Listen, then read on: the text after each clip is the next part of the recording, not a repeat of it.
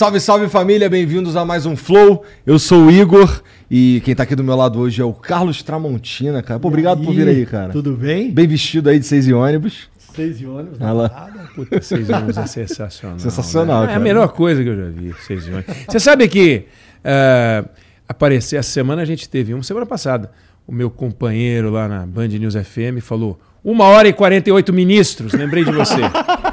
Me Uma hora e 48 ministros. Falei, pô, contaram. seis Pô, perdi ônibus, essa. uma hora e 48 ministros. Boa, Então, boa. Fábio vendo? França. Fábio Fábio França. França. Tá aqui, ó. Tramontina, seis e ônibus, uma hora e 48 ministros. Seis e ônibus fazendo história. É, Fazendo malandro. escola.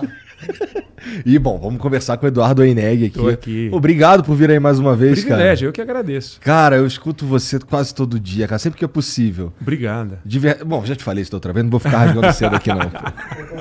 Bom, antes da gente começar, deixa eu falar de quem tá apoiando o episódio hoje aqui, começando pelo UFC, que vai ter um evento aí no, no Rio, esse fim de semana, é, na, na madrugada de sábado para domingo, e o Flow Esporte Clube, que é outro programa lá que eu participo também, é, vai estar cobrindo o evento a partir de amanhã, já, não é? Amanhã- a partir de amanhã, quarta-feira, já vão estar lá, já vai estar todos os bastidores lá, pesagem, encarada, tudo, vocês vão ver é, no Flow Esporte Clube, e eu, e eu também vou estar lá para fazer um flow, fazer três flows, na verdade, é, com a galera do, do mundo das lutas, aí, uns lutadores, uns, ca- umas figurões, uns figurões aí do, do, do, do mundo da, do- da luta livre, aí, do MMA e tal. Vai ser maneiro demais. E o evento em si, que acontece, como eu disse, de sábado para domingo, é, vai ser transmitido pelo UFC Fight Pass, que é um aplicativo, um serviço de streaming que já está disponível aí.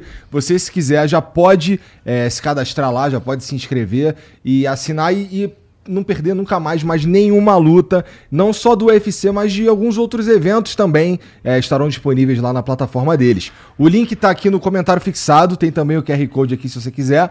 Então já escaneia aí, já entra lá, já faz o que tem que fazer para não perder o UFC 283 que, pô, vai ser maneiro demais, que se não fosse maneiro demais, a gente não ia lá cobrir, tá bom? Então fique esperto aí, o UFC Fight Pass é o que é onde vai passar para você assistir, beleza? Então entra lá. Cara, é, tem também, quem tá com a gente hoje aqui é o Felipe Mid, que é quem produz essas bebidas lindíssimas que vocês estão vendo aqui em cima da mesa, que são, bom, são umas bebidas feitas à base de mel, é como se fosse um vinho, só que em vez de usar a uva no processo do, da fermentação, usa mel. Então, é uma- tem gente que acha, inclusive, que é a- bota água, bota mel ali, mistura uma cachaça, uma vodka, qualquer coisa. Mas não, é a fermentação natural do mel. E, cara, produz uma bebida que ela é bem leve, bem gostosa. E pra você tomar ela ali meio geladinha, não pode ser muito gelada e tal, a menos que sejam o- os sabores da, da linha nova, que é da linha Fresh, que foram criados pensando nessa época quente do ano. Que tem dois sabores, que é o Fresh Lemon e o Fle- Fresh Pineapple. Feitos para esse sim, para você tomar bem gelado na beira da piscina, na praia, curtindo aí se você ainda tiver de férias ou recesso, qualquer coisa. Eu acho que não tem mais ninguém nessa vibe, não, né? Acho que agora já tá todo mundo trabalhando. Não, tem, tem gente que tá tirando, tem gente que vai tirar, eu vou tirar férias ainda. Ah, é? Opa, calma. Ah, Também não fala cara? assim. Bom, então são seis sabores para você experimentar. O- E os outros quatro, eles são inclusive sabores premiados no mundo, tá? É, participaram é, de um concurso mundial aí da- das bebidas, desse tipo de bebida. E dois desses sabores ganharam medalhas de ouro e os outros dois ganharam medalha de prata. Então, ó, você tem aqui o sabor tradicional, que é o que deu origem a todas as outras receitas. Tem o Double Oak, que é o meu favorito. Ele é um pouco mais seco, lembra um pouco um vinho um pouco mais seco. É, tem ali o Oak Aged, que é maturado com lascas de carvalho. Sabe quanto é que custa uma lasca de carvalho, Tramontina? Não tenho a mínima ideia. Cara, é coisa fina. É coisa Coisa fina, coisa fina. E tem o de frutas vermelhas também, que é um pouquinho mais doce. É o favorito da galera aqui do estúdio. É, você pode experimentar. Os, eu recomendo que você compre logo os seis sabores. É só entrar lá em philipmedia.com.br. Você ainda pode usar o cupom. Não tem cupom. Tem cupom FLOW10 para você ganhar 10% de desconto na tua compra. Então entra lá, coloca os seis no carrinho, usa o cupom FLOW10, você vai pagar 10% a menos, tá bom? philipmedia.com.br. Inclusive, ó, como não podia deixar de ser, Tramontina vai levar uns pra casa. E o Eneg também vai levar uns pra Opa! casa aí, ó. E quando tu compra lá, ó, vem, vem, numa, vem numa caixona bonita e tudo Bacana, mais, ó. Bacana, bacana. Então Tá entra lá. philipmedia.com.br, beleza? Tem uma, uma- um emblema hoje, né? Deixa eu ver o emblema aí. ó. Caralho, belíssimos olhos azuis, olha lá. Porra, meu, esse emblema tá bacana, hein? Gostei dele. Ó, importante, hein? Arroba eu em Neg no Instagram. Por favor, me siga. É. Tô precisando de seguidor. Não, vai estar aqui no, vai estar aqui Campanha, no, nunca te pedi nada. vai estar aqui também no, no comentário fixado das redes sociais dele aí, tá bom? É, e, obviamente do, do Tramontina também. É, se você quiser resgatar esse emblema, você que tá assistindo aí, quer resgatar esse emblema pra adornar, pra completar a tua coleção aí na plataforma, é só você entrar em nv99.com.br barra resgatar e o código é Eugênio ao contrário. Exato. Tá bom? É só escrever Eugênio ao contrário por extenso, tá? Eu, Que é o Ineg. É. Dá certinho. porque, né, tem que explicar às vezes. É, Eugênio ao contrário. Cara, quando tu me falou que era Eugênio ao contrário, eu fiquei, cara. É, você achou que era, sei lá, que eu tinha um parente nórdico, né? Roineg. É. Ou então, Oineg, japonês. Não, não, não. Eugênio ao contrário. Pronto. Resolvido. Oineg. Então entra lá. Você pode usar, inclusive, a mesma plataforma para mandar uma mensagem pra gente aqui, que eu vou ler aqui no final do programa e a gente comenta, tá? Você manda aí o que você quer que a gente. O que, que você acha que seria interessante a gente conversar aqui e a gente lê aqui no final e, e, e é isso, tá bom? Ah, basicamente, é isso, né, Jean? Tá bom, não faltou nada. Eu tô meio destreinado, cara, que eu fiquei. Eu fui pra Copa, né? E aí eu deixei um monte de programa gravado. E então eu fiquei dois meses sem fazer o programa, Ó. sabe? É, bom, mas eu não tava de bobeira lá, não. Eu tava lá, tava trabalhando pro outro canal, que é o Flow Esporte Clube. Mas o Flow mesmo, eu fiz poucos episódios. Acho que esse é o quinto episódio, né? Então eu tô meio destreinadão. mas, cara, é. Bom, eu gosto de conversar com jornalistas que sempre têm é, uma visão interessante do que está acontecendo no Brasil especificamente, que tá uma doideira isso aqui, né? Bom, vamos começar então sobre o que aconteceu lá em, lá em Brasília. Rememora, do que você está falando? Cara, Só para eu entender, Então, entra- pra saber do que tá falando. entrou uns né? caras lá em Brasília, lá, Ah. uns supostamente manifestantes, tem gente chamando de tudo quanto é nome, terrorista, de golpista, de um monte de coisa. É, não acho que esses adjetivos aí estejam incorretos, é, pelo menos para uma parcela dessa galera. E.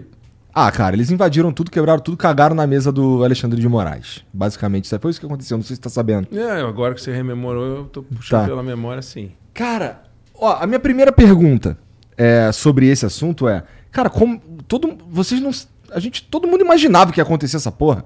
Por que que tava tão despreparado? Por que que tava tão desguarnecido aquilo ali, cara? O que, se- que, que será que tava acontecendo? Bom, Era foi surpresa, o que me surpreendeu foi as pessoas ficarem surpresas, São eu Paulo- acho. Aqui em São Paulo, toda vez que tem uma manifestação, a polícia se prepara para a manifestação. Não é? Tem uma manifestação que sobe a Consolação, que entra pela Paulista, tem milhares de policiais de um lado e milhares de policiais de outro. E tem todo um, um- um sistema de comando preparado para agir assim ou assado, deste jeito ou de outro jeito, dependendo do que ocorra na rua. Em Brasília não teve nada disso. O que me chama muita atenção, porque é. o- o- a inteligência da polícia, a inteligência do, do, sei lá, o ministério de não sei o que lá não sabia que. Cara, aconteceu igualzinho nos Estados Unidos. Né? E com um presidente que, assim, o, no- o, o- Bolsonaro que faz uma certa mímica de, de Trump. Então é natural que os apoiadores façam uma certa mímica de trumpistas também. E, e, cara, eu, eu, eu só tava esperando o dia mesmo. Então, Não mas era- veja, tem uma diferença importante entre o que aconteceu aqui e o que aconteceu lá. Ah. Lá aconteceu numa quarta-feira, com o Congresso trabalhando e contando os votos da eleição. Aqui aconteceu no final de semana, ninguém trabalhando, e eles invadiram os três prédios: executivo, legislativo Sim. e judiciário. É, eram poucos, 4 mil pessoas. Qualquer estádio de futebol de qualquer estado brasileiro, num jogo disputado, tem 30 mil, 40 mil pessoas. E por que eles não quebram o estádio? Por que eles não vão para cima da polícia? Multidão é o maior desafio da polícia. Como você controla a Sim. multidão? Então, o desafio e a polícia ou a força de segurança, para usar a expressão, ela tem que exercer, ela tem que exercer um, um- produzir um sentimento de que não dá para encarar, que é basicamente isso. Porque se quiser encarar, você engole o policial, come a bala dele e, e- e- você faz tudo, você faz churrasco com o cavalo. Porque se tiver 40 mil pessoas, não há policial que segure, a não ser que comece carnificina. Não É. tem como. É na moral. Tem que ser na moral. Mas na moral tem que ter um quantitativo. Não dá para você segurar na moral, achar que um cara. Hoje uh, surgiram umas imagens, ontem surgiram umas imagens meio de cima. São 4 mil, Igor. Vem cá. Você acha que os, os, os que fizeram aquilo são bolsonaristas? São 50 e poucos milhões de bolsonaristas. Aham. Não, não, não, não. Você acha que eles são manifestantes? Não, manifestantes é uma coisa muito bacana. Você pega uma faixa, uma placa. Aquilo ali é um bando de vândalo, arruaceiro. São 4 mil. 4 mil. 4 mil pessoas. 4 mil pessoas é nada. É nada. Não dá para você falar o seguinte: é a voz do povo. Que povo? 4 mil pessoas que é povo. Não é povo coisa nenhuma. Bando de arruaceiro. Que foi para fazer arruaça. 4 mil, eram 100 ônibus, né? Que eles se deslocavam. Sei, o ônibus você bota 45, 50 pessoas, isso, já dá 5 é mil. Isso aí dá 4 5 mil, e não passou disso. isso. então, a hora que você chega nesse número, é claro que todas as forças de segurança sabiam. A ABIN avisou para mais de 40 diferentes destinatários. O secretário de segurança, o governador, recebeu um, tem um áudio gravado conversando com o subsecretário de segurança, dizendo: governador, estamos acompanhando, tá, não está acontecendo nada. O governador, é até estranho esse áudio, quando você vê que ele depois foi afastado, né? Porque o áudio dele, ele fala, pô, ele foi trouxa. Você pode falar, ele é um idiota. Mas agora, se imbecilidade começar a afastar a gente, nós estamos fritos, né? Porque o que tem de idiota circulando por aí é impressionante. Bom, você começa a ver aquele deslocamento, aquilo ali, como é que você podia saber que eles iam quebrar o Palácio, o Congresso e o Supremo? Você não pode ter que saber que eles vão quebrar. Você tem que imaginar que eles vão sempre quebrar em qualquer momento e se preparar para aquilo. E aí você viu que era um guardinha a cada cinco espaços de guardinha, né? Tinha um aqui, um ali. não era Neg, isso? e, e no, e no, no informe do setor de inteligência, divulgado dois dias antes para todas as autoridades, havia um relato de que olha, a situação é alarmante. As frases que são ditas no acampamento São agressivas. vamos invadir, vamos tomar, vamos fazer o poder, vamos mudar o poder do país. Exato. E aí, a hora que eles estão chegando, tinha um cara lá que ele jogou pimenta como se estivesse temperando vatapá. Porque era o máximo que dá para temperar vatapá. Psst, O que você vai fazer com aquele pimentinha ali? Coisa ridícula. Ridícula. De repente, se você tiver um patrocinador de pimenta, vai ser mais ardida do que aquela ali, né? E aí, o que, que ele ia pegar? Se pegasse aqueles tacapinhos lá pra bater, o que eles vão fazer com aqueles negócios? Não tem o que fazer. E aí fala assim, não, a polícia não fez nada. Aqueles policiais lá foram heróis. O que, o que deu spray, herói. Porque para os caras pegarem ele e cobrir de porrada, submeteram os policiais a cavalo. Você viu, Viu a cena? as imagens. O que, que é aquilo, gente? É um negócio horroroso. Então, não tinha realmente eh, condições de enfrentar a multidão e não precisava de muita gente. Cadê aqueles blindados que a gente via, que jogam aguinha? Cadê os helicópteros descendo na, naquele gramado de rapel, uns policiais?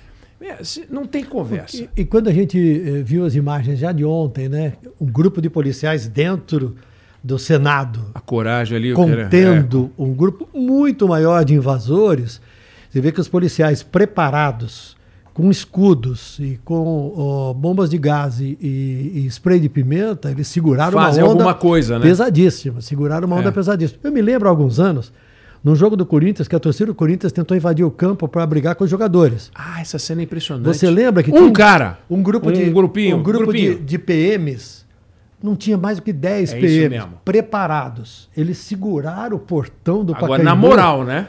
E aí E na coragem. eles iam para cima e voltavam com uma certa formação, mostravam que eles tinham conhecimento e sabiam o que estavam fazendo e o que deviam fazer. É. E eles seguraram, contiveram os torcedores e não houve invasão de campo. É. Ou seja, é, em alguns momentos, quando a gente vê as imagens de Brasília, a gente nota que existiam policiais preparados, num grupo muito pequeno, mas faltavam policiais. É. Foi, um, foi, um, foi uma coisa lamentável. Agora, o que eu acho que é importante é, é a gente tomar cuidado com as conclusões que a gente tira disso. Aqueles caras têm que identificar um por um, é, botar todo mundo em cana, rigor da lei e é o que a lei mandar. Acabou. Agora, em nenhum momento a democracia brasileira esteve em risco. Veja só, quando é que você pode ter a certeza que a democracia não está em risco?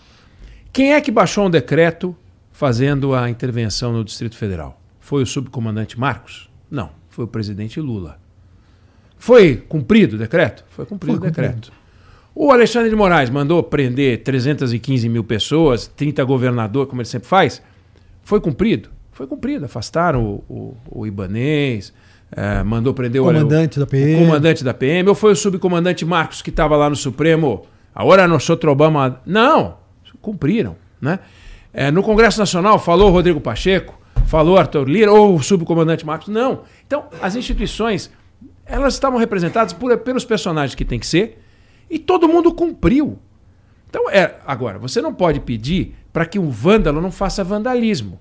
Porque se ele não fizer vandalismo, ele não é vândalo, por definição. Você não pode ficar com raiva do bandido porque ele rouba. Você tem que ficar com raiva quando a polícia, que é paga para organizar, não organiza. Então o problema é o Estado não agir de um jeito organizado. Mas a democracia não ficou em risco. Eu acho importante a gente deixar isso claro.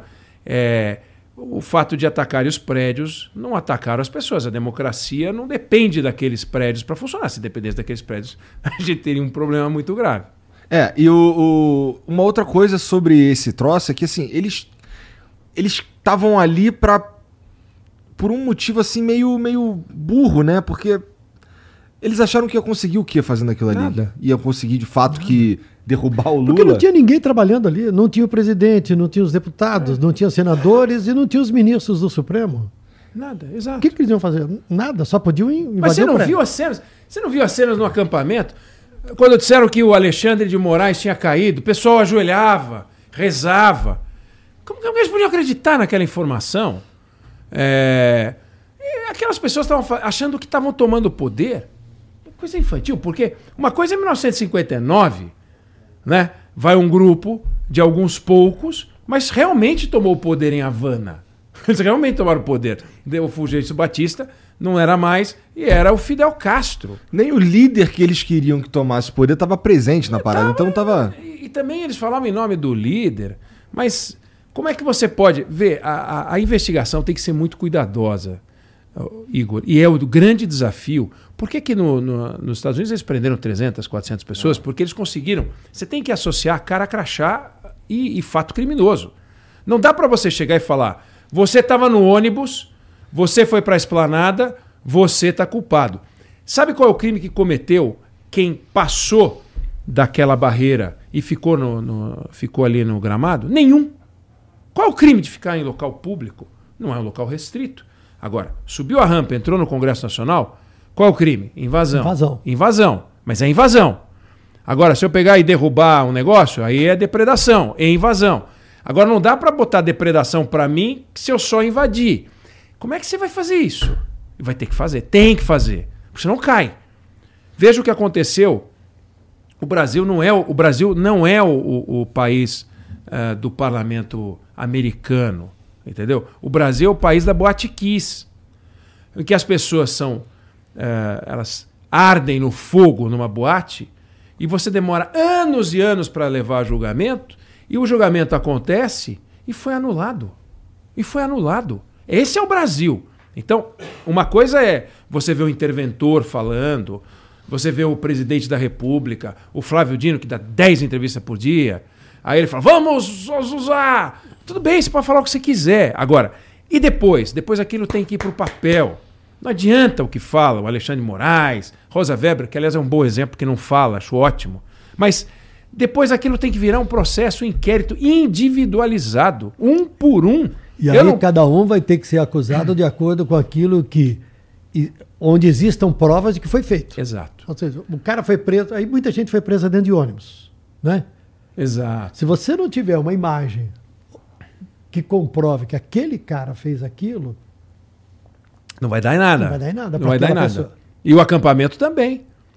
Porque o acampamento não era crime na semana anterior, virou crime na semana seguinte? É, isso não, é outro assunto. Não. O acampamento virou, não, saiu de lá o bando, então vai lá prende todo mundo. Pode ter certeza que a gente vai acompanhar. E a gente vai acompanhar esse processo que vai demorar. Uma hora a gente vai ver que vai separar o joio do trigo e não vai ter 1.200 condenados, ou seja lá quantos condenados. Vai ter um número bem menor de condenados. Mas eu não acho que isso é um importante. Claro, eu acho importante separar e só condenar que seja um, mas condena direitinho, porque um inocente preso é terrível. É melhor um condenado, um, um culpado solto do que um inocente preso, porque não é justo você pagar por alguma, alguma coisa que você não fez. E não adianta inferir, né? Ah, então ele estava lá e não sabia. Ele não pode ser culpado porque ele sabia. Ele, ele, você não pode entrar na cabeça das pessoas. Não dá para você falar o seguinte: eu te, ele teve a intenção de. Não, mas ele, o que, que ele fez de concreto, né? Ele tem que ter pego um negócio, ter quebrado um vidrinho, ter que entrar, ele tem que fazer alguma coisa. Não pode falar, não, ele estava junto. Se é junto dentro, tudo bem. Agora, por exemplo, incitar não pode. Eu posso incitar por aqui, tanto quanto eu posso incitar lá no gramado. É igual. Vamos entrar e eu estou na Polônia e sou brasileiro, eu sou alcançável uh, pelo processo como se eu tivesse no gramado. Então, incitação não pode, quebrar não pode e também não pode não fazer o que você tem que fazer se você é do aparato do Estado.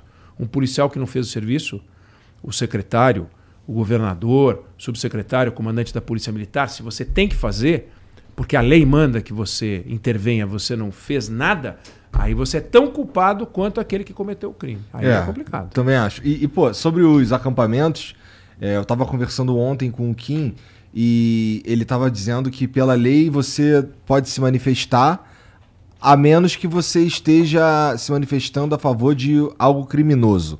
Por exemplo, você está se manifestando, é, tem que matar não sei quem, o caralho, isso daí a princípio não pode. E ele estava me dizendo que esses acampamentos, porque assim, eu tenho uma série de dúvidas quanto à motivação desses acampamentos. É, e ele estava dizendo de forma cate categórica que esses acampamentos eles têm caráter golpista mesmo. Os caras estão ali na frente do, do, quartel do exército pedindo intervenção, intervenção militar, pedindo um monte de coisa e tal.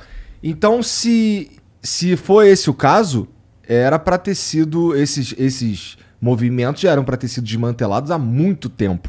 Porque se eles estão pedindo isso desde sempre, não era para eles existirem, né? Então tem uma, assim, tem uma Tá, aí isso começou antes do Bolsonaro sair, começou no ano passado, mas se prolongou para a primeira semana do Lula e tal. E, e, e, não houve nenhuma ação em relação a isso. Então, porra, o, tem uma série de erros em tudo esse. esse tudo que aconteceu e acabou desaguando no, na invasão lá de Brasília, que, porra, tudo talvez pudesse ser evitado se a gente tivesse prestado atenção no que estava acontecendo mesmo. Se é que isso que, que ele estava me falando ontem aí foi realmente. Na verdade, na minha visão, bastaria ter a polícia na quantidade certa. E podia ter, ainda que eu seja contra os acampamentos, acho, acho patético. Mas poderia ter quantos acampamentos fosse. Porque bastaria você ter a informação. Quantas pessoas você acha que vão se dispor a ficar na chuva, no sol, no acampamento, lá na frente da, da, do quartel, falando intervenção já? Né? Quantas pessoas? Não é uma quantidade impressionante. Tanto que eles conseguiram juntar 4 mil pessoas. Quer dizer, é. que raio de revolução e, e, e a hora golpe. Que, e a hora que acontece tudo aquilo que nós acompanhamos, que o Brasil inteiro acompanhou, quando a polícia começa a chegar, não chegam 100 mil policiais, mas um certo número de policiais organizados, preparados e dentro de um plano de, de, de recuperação das áreas, rapidamente começa a tirar todo mundo. É, é isso. É. Então, é. se tivesse tido a prevenção, a gente não estaria discutindo o acampamento. Sabe o que a gente já está discutindo? Nada. A gente ia falar o seguinte: eles ficaram gritando palavras de ordem, mas a polícia fez o que deveria fazer, as forças de segurança agiram e o patrimônio do Estado está preservado. Então, o culpado são os agentes do Estado. Não podemos culpar pelo vandalismo os vândalos. É, porque o vândalo faz vandalismo. O vândalo não faz culinária, comida, porque senão ele ia estar no Masterchef. Ele ia ser cozinheiro. Ele é vândalo. Por que, que a gente chama o cara de vândalo? Porque ele quebra. Só na hora que ele quebra que ele vira vândalo. Então a gente não chamaria ele de vândalo, chamaria de manifestante. Chamaria de do que você quiser. Mas ele só virou vândalo no momento em que a força do Estado não agiu. E a força do Estado continuou a ser força do Estado não agindo. Ele só virou vândalo porque a força do Estado não agiu. É o papel da força do Estado. A culpa é do Estado. O Estado não soube defender a sociedade nesse momento. E a sensação. É, veja, é, a sensa, a gente não, eu não fiquei com sensação de insegurança, você não ficou com sensação de segurança, nem você. Você não ficou achando, e agora, a qualquer momento, podemos ter ataques. Não vai acontecer de novo. Por que não vai ter mais essa brincadeira? Foi uma brincadeira, entre aspas, né? Uma, agora, Mas, com, com, veja bem, com responsabilidade. Se tem má fé, se o objetivo era desestabilizar, se tinha por trás uma intenção, sim, de de repente alguém ficar lá no palácio. Que o cara ia fazer o quê? Ia tomar a sala do Lula? Fizeram o contrário, na verdade. Eles fortaleceram o Lula, eu acho. Né? Porque depois o Lula.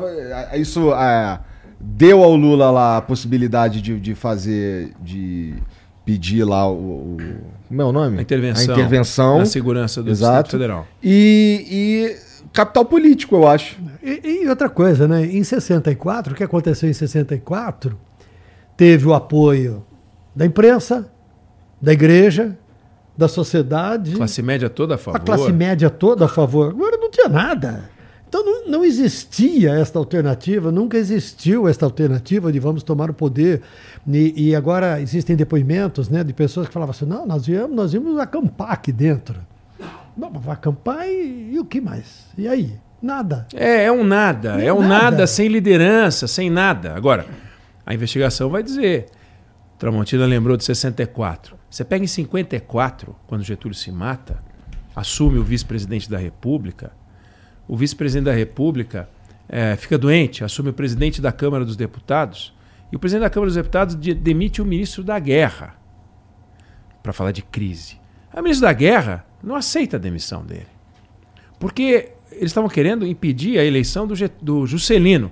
Não aceita a demissão. No dia seguinte, 25 mil homens no Rio de Janeiro, onde ficava o onde fica o Palácio do Catete, aliás, ótima visita. Você tem que ir ao Palácio do Catete, uma visita extraordinária para ver o que era aquilo. Tem lá a mesa de trabalho, o Getúlio, com 12 pastas, no tempo em que você tinha 12 pastas e não 1 hora e 48 ministros, né? 12 pastas. É, 25 mil homens nas ruas, dizendo o seguinte: não, não, não, não esquece, é, nós não vamos, eu não vou sair. Resultado: o presidente da Câmara dos Deputados tenta se mandar é, para vir para São Paulo para dar um golpe junto com o Jânio Quadros, que era o governador daqui. Avisaram, a Marinha avisou: se você chegar em Santos, a gente afunda o navio. Aí ele voltou, é, impeachment dele, ele presidente da Câmara. Aí o vice-presidente volta. Eu tô bem agora. Impeachment também. Em 11 dias. Caralho. O Carlos Lacerda, que estava junto, mandaram para Cuba. Naquela época, Cuba era do Fulgêncio Batista, não era um país de esquerda. É, então, crise, meu. Crise, crise. É isso, crise. É, o, é coisa de gente é grande. coisa de verdade, exatamente. A gente não, não dá para a gente. Veja, é uma crise, óbvio. Mas nós não podemos colocar, tem que botar na escala, entendeu? É, não tem a escala Richter tem uma balinha, tudo aqui, aquele terremoto que quebra tudo. Não é, não, não, não é isso. É que como a gente está vendo isso agora, e uma coisa incrível, Igor, se a, a chegada do Cabral ao Brasil fosse acompanhada de rede social, ele não ia chegar. Não ia chegar. Porque o cara escreve assim, e escorbuto a bordo. O outro ia botar na rede social assim, ah, os marujos aqui estão tudo sem comer. Aí, os cara, aí o, o, rei Dom Manuel fala: volta, vo acabou esse negócio, não vamos mais pro Brasil, esquece esse negócio. Acabou. Ia ter o Waze, né? Também, ele ia acertar. Umas... E, então, o ao vivo dá uma ideia de que as coisas têm uma dimensão uh, espetacular. O que é um vidro sendo quebrado, a gente vê por 36 ângulos, sem que tenham 36 cinegrafistas profissionais, né, Tramontina? Sim. É, e com câmeras de alta definição, qualidade e tal as coisas ganham uma dimensão e passam a, a, a, impressão de que são maiores do que são. As primeiras imagens, você tinha a impressão que eram 4 mil pessoas? Eu não tinha, eu achava que era muito eu mais. Achava eu que era muito que era mais. muito mais. É. Você sabe que eu, eu, eu, vou muito a estádio e a gente acaba tendo a dimensão do que é público. Né? Quando eu vejo manifestação na rua, né, é sempre assim: os que promovem a manifestação sempre roubam no número para mais. É. E os que são, aspas, vítimas da manifestação sempre roubam no número para menos. Aí você tenta fazer o número. Mas quando você começa a frequentar estádio e você visita os estádios, você sabe que aqui cabe 30 mil. Mas ali está vazio, aqui está vazio, você Pronto. ouve o que os caras falam, você começa a se acostumar. Confesso que ali, nos primeiros momentos, quando eu via o, o, os gramados no entorno, tá? Ah, toda a área que é gigantesca, é a área entre os três, entre os três palácios, né? A rampa, tal. Eu achava que era muito mais, muito mais. Também pensava. Eu morei seis anos em Brasília. O gramado central é como se você imagina um jogo de dominó em que você coloca uma pedrinha deitada, porque o ministério é um prédio deitado, né? É, afastado um do outro, que se você derrubar a pedrinha de dominó, ela não derruba o, o prédio que está em seguida. Então são prédios afastados um do lado do outro. E no meio, um gramado inacreditável. É, é muito grande. É um negócio gigantesco, muito gigantesco, para você chegar no Congresso Nacional. E atrás desse gramadão é que tem a Praça dos Três Poderes, que também é grande, mas perto desse gramado é pequeno. E você tem o, o Supremo Tribunal Federal, que é um prédio até tímido, se você olhar, o Palácio do Planalto e o Congresso aqui. Então é, uma, é um negócio para você ocupar aquilo, mas tem que chegar gente da Argentina, tem que chegar gente tudo que é estado, não, sem ônibus. Aliás, é, né? aliás aqui, aqui no Brasil nós temos, né, autoridades têm a mania e, e a imprensa é, é, usa esses números, que o jornalista gosta muito do número, né? As autoridades têm a mania de inflar todos os números, né? Então qualquer manifestação, qualquer festa tinha 500 mil, tinha 1 milhão, 2 milhões, 3 milhões de pessoas na Paulista. Mas não cabe 3 milhões na Paulista. Não dá, né? Mas se você ficar lotar, lotar a Paulista durante uma semana com gente passando, não cabe. Não É, dá. é verdade. Em hipótese alguma. Mas então eh, tem-se a mania de se falar, não, mas tem não sei quantos mil, tem não sei o quê. né? E é bacana, né? bacana, É um né? número bacana, 500 mil, sempre é um número É, grande. é. Mas de fato, Gostei. de fato, de fato, você tem, você E tem aí, toda a razão. e aí, isso daí a gente teve uns desdo- desdobramentos. Teve, acho que. Bom, o principal desdobramento disso foi o afastamento do Iba, Ibanês. Ibanês, o nome dele. E a prisão do, do secretário de. Esse Que é importante da- porque ele é ex-ministro da Justiça Sim, do Bolsonaro. Esse é o cara que tava com a minuta lá do. Com a minuta. Esse cara, esse daí é ines... Eu quero. Ele deu uma explicação muito esfarrapada. Mas sobre o, o Ibanês, é... cara, a gente tem um. O ministro do STF afastou o cara, o Alexandre de Moraes. É, Eu vi você comentando na, na rádio, inclusive, que, porra, a princípio, quem tem que julgar esse cara é um outro tribunal. STJ. É o STJ, né? Então, é, a gente tem um problema aí também, que assim, a gente tem um... A gente tem um- um- uma situação que midiaticamente ela é gigante. Então, um, um ministro que já tem um histórico de, de tomar umas decisões é, questionáveis tomou a decisão de, de afastar esse cara. É, num momento que tá- os outros nem estavam presentes, não é? Não tinha, depois ia ter que votaram e continuaram e Votaram, mantiveram o cara, mantiveram. o cara afastado. É, mas assim, o meu ponto é que a gente. Será que a gente tá tomando o remédio certo pra pra esse problema? Porque a gente tá. Ou, na dose, ou na dose certa. Eu acho muito perigoso a gente ter uma figura como o Alexandre de Moraes tão poderosa assim no Brasil. E, e uma- um outro ponto sobre isso é que, cara, eu não sei mais. Até, isso pra mim é o mais assustador. Eu não sei mais até que ponto eu posso criticar as ações do Alexandre de Moraes sem ele falar que eu sou uma ameaça e bloquear o Flow, por exemplo. Sabe? Eu- isso é uma parada que eu. O fato de eu ter medo disso já comunica alguma coisa, não é? Então, é... e tem gente batendo palma pra essa parada. Eu, eu fico um pouco assustado com isso, porque é, eu, não- eu não, não gostaria que uma pessoa do poder público tivesse esse tanto de poder concentrado nele mesmo. Mas deixa eu te perguntar uma coisa. O que, que vai acontecer se você pegar teu carro e meter no, na parede a 160 km por hora? Eu vou morrer. Você vai morrer. Então tem coisas que você, se você fizer, você sabe que vai acontecer. Aham. Então, é parte da sua responsabilidade saber das consequências dos atos que você toma. Sim. A Constituição de 88 definiu que o Supremo Tribunal Federal seria escolhido, a exemplo do que é nos Estados Unidos, a exemplo do que é na Argentina, seria escolhido entre brasileiros com uma determinada característica, apontado pelo presidente da República, sabatinados pelo Senado Federal, e então empossados e lá ficam até a expulsória. Está escrito isso lá. É o manual do seu carro dizendo que você não. Olha, cuidado, bota o cinto de segurança, usa o airbag. Aí você não usa o airbag, não bota o cinto de segurança e dirige a 150 km por hora e bate no muro. Aí você fala assim: eu estou um pouco revoltado com a ideia de que tem um carro que se eu entrar e bater no muro com 150 por hora, eu vou morrer. Mas pô, a Constituição disse que é assim.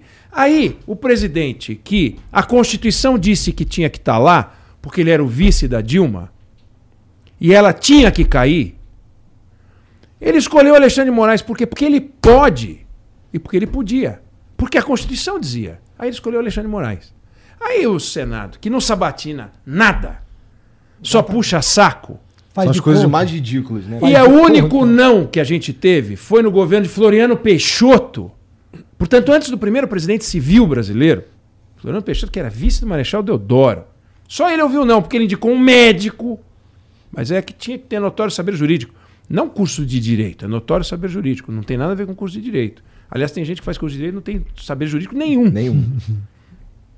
É, aí ele indicou o Alexandre de Moraes. Tá errado? Não tá errado. Ele podia ter indicado o Arrelia, ele poderia ter indicado sei lá eu, um personagem qualquer, um Mickey, ele podia ter indicado qualquer Não um. nos esqueçamos que o Lula indicou, por exemplo, o Toffoli, que duas vezes tentou ser juiz federal e foi reprovado. Bom, e o Senado? E o Senado fez o que com o Toffoli? Fez de conta que estava fazendo uma sabatina e aprovou o Toffoli. Aprovou. Toffoli era, foi advogado do Sindicato dos Metalúrgicos de São Bernardo.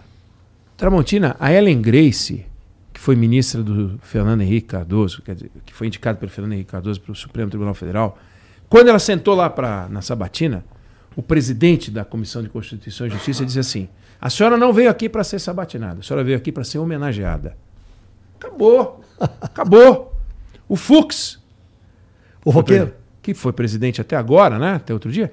É, eu queria enaltecer, antes de mais nada, a sua trajetória. O senhor começou a vida como office boy. Pô, eu e? acho bacana o cara e? começar a vida como office boy e estar tá sendo cogitado para o Supremo. Acho bacana, mas é só bacana. Isso não tem nada a ver com notório saber. Com capacidade, porque, com cap... Nada, nada. É bacana, é lindo, é como história, é bacana. Como é bonita a história do Joaquim Barbosa. Todas as histórias humanas são bacanas, entendeu? A história do Lula é bacana, a história do Bolsonaro é bacana. Qualquer história é bacana, é história humana. Agora, isso não autoriza você a levar isso em conta na sabatina. Na Suprema Corte Americana, você é submetido a um questionário, Tramontina, pelo FBI, depois você é submetido a um outro questionário. A primeira pergunta que faz é o seguinte: você gosta da sua vida pessoal? Gosto. Desiste de ser candidato à, Suprema Corte dos Estados Unidos. Se o cara falar que vai em frente, eles vão descobrir tudo. Você fuma maconha? Aí ele, se você falar não, você pode se ferrar porque mentiu. Se falar sim, você já se ferrou porque fumou. Então não tem caminho. Você só, só, não pode ter fumado. Acabou. Pergunta assim: você já fez sexo com animais? Eles perguntam essas coisas. Eu vi o questionário de um dos, dos, juiz, dos candidatos a juiz. O processo da Sônia Sotomayor tem 5 mil páginas. Os caras levam a sério. Aí uh, você não vai ficar indignado. Você pode, pelo menos, bom, todo mundo fez a sua parte. Então, o presidente indica alguém que acha que tem que ser, também não, também assim acho que e que aquele cara lá, hein? Porque lá dá um ministrão, hein? Ela dá uma ministra boa é, também, é, bacana, terrivelmente hein? Terrivelmente é, é, terrivelmente evangélico, outro é terrivelmente corintiano, outro é terrivelmente roqueiro. Aí o Senado faz a nada, não faz a sua parte. Aí o cara vira ministro, ele não invadiu, ele não é do movimento do sem toga. O Alexandre Moraes não invadiu o Supremo Tribunal Federal. Quem tentou invadir foram esses caras no final de semana. O Alexandre Moraes deram a ele a toga. Falou: senta lá e faz o seu trabalho. E ele está fazendo, aí você fica bravo. Você fala, pô, mas ele não devia. Ah, então ele devia se converter no maior jurista que você já imaginou ter existido diante de um processo que tudo é feito à brasileira. E a, mas, o mas ele tem que se comportar como um, sei lá, que nem existe. Um cara que nem existe, entendeu? Esse é o problema nosso. A gente faz tudo do, de um jeito, e quando você faz tudo de um jeito meio esquisito, dá esquisito. Aí o cara emprega a Constituição à luz da sua interpretação. Qual é o erro dele interpretar a Constituição desse jeito? Porque eu não gosto? Porque você não gosta? Porque os advogados não gostam? Mas ele tem o poder de interpretar porque ele foi posto lá do jeito certo. Do jeito certo. Qual é o jeito certo? O que está previsto na Constituição. Esse é o que eu... Então a gente tem que pensar que não pode bater o carro a 150 por hora e não pode ignorar as tarefas constitucionais de cada um. Então o Lula agora vai poder indicar dois. Como vai que vai ser? A mesma coisa. Como que vai ser, Cristo? É, é como que vai coisa. ser? Não, não, vamos fazer um, uma entre, prova. Entre outras coisas, estão falando que pode ser o advogado dele. Que, que, o, o, uhum. o Zanin, que foi o advogado dele em todo o episódio da Lava Jato. E como é que ninguém, ninguém. Como é que os senadores e ninguém acha isso absurdo. Porque, não, assim, não... quanto ao Alexandre de Moraes, assim, é, eu entendo que todo o processo para colocar ele lá foi esquisito, como todos os outros foram esquisitos também. Não, não é esquisito. O processo não é esquisito. O processo é Absolutamente transparente. O que é esquisito é que ninguém leva o processo a sério. O processo é certo. Funciona nos Estados Unidos. E eles reclamam lá e brigam, hein? Mas, mas funciona. O Alexandre de Moraes, pelo menos, é constitucionalista e tem uma, uma, um certo currículo e um conhecimento que talvez nem todos tivessem quando foram indicados em diferentes momentos para a Suprema Corte. Agora, é muito engraçado que aqui, né? Engraçado não, a palavra não é essa. Aqui, é, ministro vira estrela, né?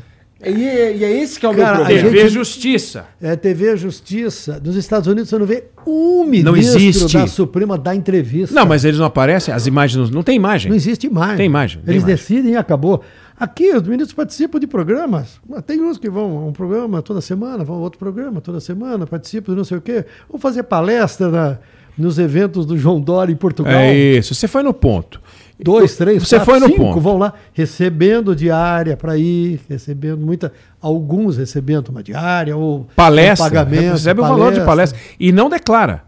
Não declara para a Receita, mas não declara. Teve uma reunião do Conselho Nacional de Justiça, presidida pelo Lewandowski. E disseram, escuta, pode fazer palestra? Pode, mas tem que informar qual é o valor. Eu disse, não, não, isso não tem que informar não, isso é um assunto privado. Privado? O meu ministro do Supremo Tribunal Federal, que eu sei que salário ganha, ganha um outro salário maior do que o dele, porque o conjunto das palestras dá mais do que o que ele ganha, pode dar, e eu não tenho que saber? E eu não tenho que saber quem são as pessoas que pagam? Eu não tenho que saber se ele está conflitado? Nesse evento do João Dória tinha patrocinador com causa no Supremo Tribunal Federal. E tinha lá cinco ministros do Supremo. Cinco minutos do Supremo. É, é inconcebível.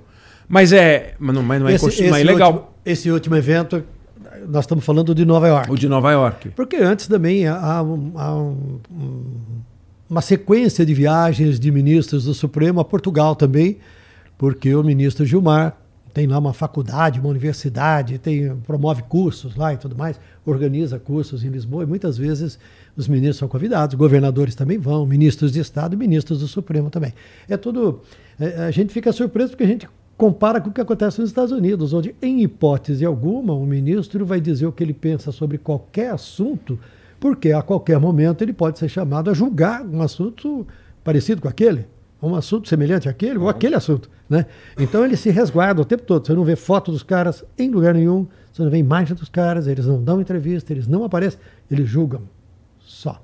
Aqui é diferente. E tem um detalhe: na Suprema Corte Americana, você tem uma mesa tipo Santa Ceia, ficam todos do mesmo lado, são nove, a população 50% maior do que a nossa, que são 11, né? lá são nove.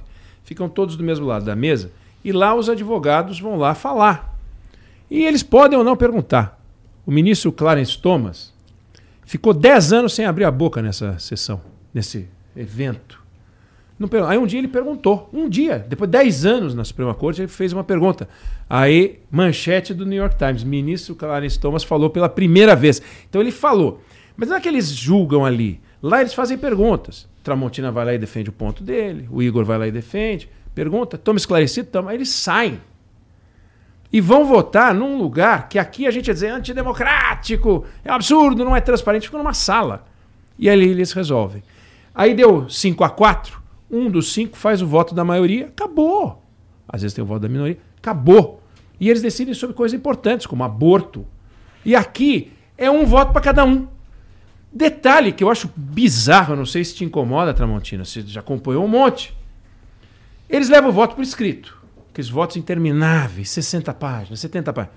Aí vai uma parte lá falar. O sujeito vai falar, um amigo da corte. O sujeito vai lá e, e fala, ponderando alguma coisa.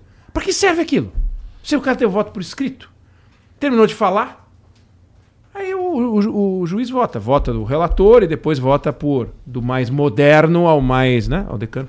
Bom, e aí ah, é um voto para cada um. Às vezes termina, o presidente fala assim: Bom, deixa eu ver se eu entendi então.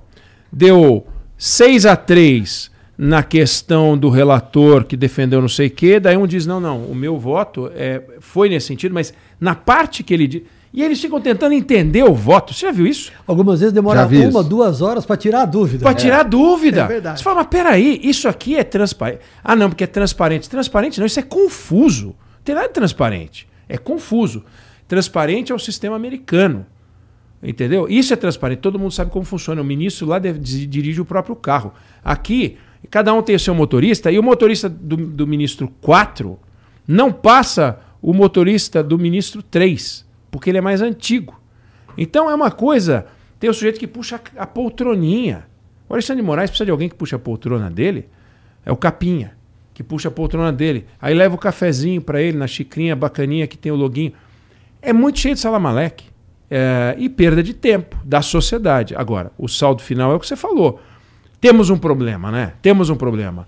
Essa coisa do monocrático. Eles deram uma mudada agora. É, As decisões ser monocráticas têm que ser levadas exatamente para e for, diferente agora. Todo mundo tem que, tem que ir para as, as decisões têm que ir para plenário, né? E não serão mais tomadas por uma pessoa, É por um, isso. por um ministro. que é um absurdo. Você tinha 100, 150 mil decisões por ano. Como é que pode? 150 mil decisões por ano. Aliás, isso é uma outra coisa importante da Suprema Corte, né? Lá eles decidem o que eles vão decidir. E eles pegam, você tem que fazer um, um textinho de até 30 páginas. Menos de 30 páginas. É um textinho pequeno. O cara lê e diz assim: não vou aceitar o seu caso. Ou vou aceitar o seu caso. Se eu não aceitar o seu caso, vale a decisão anterior. Acabou. Vou aceitar o seu caso. E aí eles julgam. E julgam 100, 100 casos por ano, 150 casos por ano. Aqui é 150 mil na Suprema Corte. É uma piada, né? É. É uma piada. É, mas assim, o, o- o meu, o meu ponto principal é assim, eu entendo a maneira como, como eles vão para lá, eu entendo o- as benesses que ele tem, que eles têm e tal, é, mas a gente precisa, como sociedade talvez, é, se atentar pro, pro fato de que tem um cara que ele faz chover ou manda parar de chover no Brasil, e isso é, eu- pelo menos é a impressão que eu tenho. Que ele, ele decide muito mais do que deveria. Porque será que tem muita coisa, inclusive ah, o afastamento do, do Ibanês lá, que nem é competência deles, pô. Os caras fizeram o tal da, da CPI da, da fake news lá, coloca tudo dentro dessa parada, decide uns bagulho, afasta os caras da, da- das redes sociais, é, é, bane uma outra galera de, de Twitter, de YouTube, de não sei o quê, e, e fica por isso mesmo. E tem uma galera batendo palma. Eu acho que uma hora esse tipo de atitude vai morder a bunda de quem tá batendo palma também, né? Porque é natural, é isso que acontece. Então ah, é, é- é importante a gente prestar muita atenção nisso. É, o Alexandre de Moraes, independente de, de, de como ele tá ali, eu acho que a gente precisa é, sim criticar e, e, e ser ah, honesto, eu acho, no que a gente realmente pensa sobre o que está acontecendo. Porque tem o, o- quando é contra o lado A, o lado B festeja. Sim, tem e vice-versa. Então, assim, isso é muito perigoso, porque a- a- o- quando volta, e sempre volta, aí já era, meu irmão. Aí o cara já é poderosão, aí, aí sempre foi assim, e não sei o que, já era. Não, e quando você pega e põe, por exemplo, uma lei, você põe um camarada na lei de terrorismo, é, o sujeito não vai nunca mais sair do Brasil, bicho. É, você enquadra um camarada desse, prende sob o argumento de que é lei de, de terror, terrorismo. O que que vai acontecer com ele? Qualquer um desses que foi enquadrado. Então, eu acho que você está certo. É, eu só quis fazer uma introdução para dizer: é, isso acontece é, por um erro, ou, é, porque a gente não faz a lição de casa. Se a gente fizer a lição de casa, a chance de acontecer, de você ter uma distorção dessa, porque ele vai ser cobrado na sabatina. Qual é o seu ponto de vista sobre não sei o quê? Você acha que perguntaram? Ele, ele talvez deixasse escapar a visão gelatinosa que ele tem dos direitos, né, que é das pessoas, do, do, do, do, artigo 5 da Constituição. O que, que é o direito à opinião? Né? O, direito a, de o que, que é a liberdade de expressão? O que, que é liberdade de expressão para o senhor, candidato Alexandre de Moraes? Será que perguntaram isso para ele? Duvido. É, isso aqui é a questão. Então, é, é, na hora em que ele vai mostrar o que ele entende que é liberdade de expressão, claro que liberdade de expressão não é, um- não é um, um direito sem limites. Se ela tem que ser definida, é porque ela vai daqui até aqui. Senão ela não tem que ser definida. O ar, você precisa definir, né? Está em todo lugar. Não, a liberdade de expressão vai daqui até aqui. Então vamos combinar que tem uma fronteira entre o que é e o que não é. Você mesmo lembrou. Eles não podem no acampamento ficar pedindo. Você não pode ficar fazendo pregação para algo que é Ilegal, ilegal, o direito dos outros. criminoso. Exatamente, não pode, É. não pode. Então Toda vez que isso acontecer, tem que ter algum tipo de punição, porque senão não tem valor. Agora, ele só aplicou as punições nesse momento. É, a hora que ele autoriza operações da Polícia Federal, busca e apreensão, apreensão de bens é, e, dos, e, e, bloqueio de bens. Bloqueio, bloqueio de, de bens é um bloqueio bens. de contas. É. Precisa tomar muito cuidado. Precisa tomar muito cuidado. Ele fez uma com o presidente de um shopping grande, da Multiplan, e o dono de um restaurante, sugerindo que eles faziam parte de uma mesma quadrilha. A chance de um, um deste empresário gigantesco estar tá mancomunado com o dono desse restaurante é olha, é muito improvável. Né? É muito improvável. Então, eu acho que o teu ponto é válido.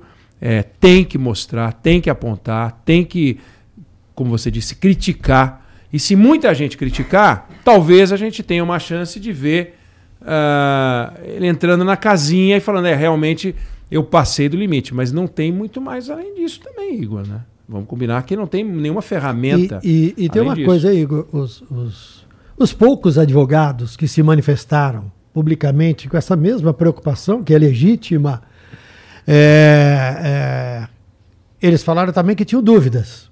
Ficaram no, no, no, na seara da dúvida. Olha, eu tenho dúvidas se ele podia adotar esta posição, se ele não precisava ter ouvido isso, se isso não precisava ter sido decidido pelo Superior Tribunal de Justiça mas acabaram sendo poucos e também eu acho que a, a, situação é tão diferente e a situação exigia, ou ainda exige, né, é, decisões tão sérias e tão importantes, que ele é o único que também botou a cara a, a tapa.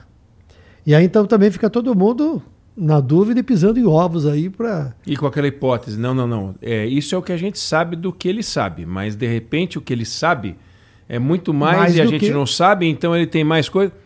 Para mim isso é, é, um outro problema, é. porque o lance lá da quando ele quando eles metem essa da CPI da fake news, que é um processo é, um, é uma parada sigilosa, é, a gente nem sabe por quê, o que qual foi o, o que levou o Alexandre de Moraes. Você tá falando do inquérito. Sim, mas é Não, porque é que ele sim. pega, por exemplo, ó, o, o sábado, ou sexta, sei lá, é, três foram expulsos das redes sociais. É, foi a Bárbara, eu acho, do Te Atualizei, é, o Nicolas e o Monark.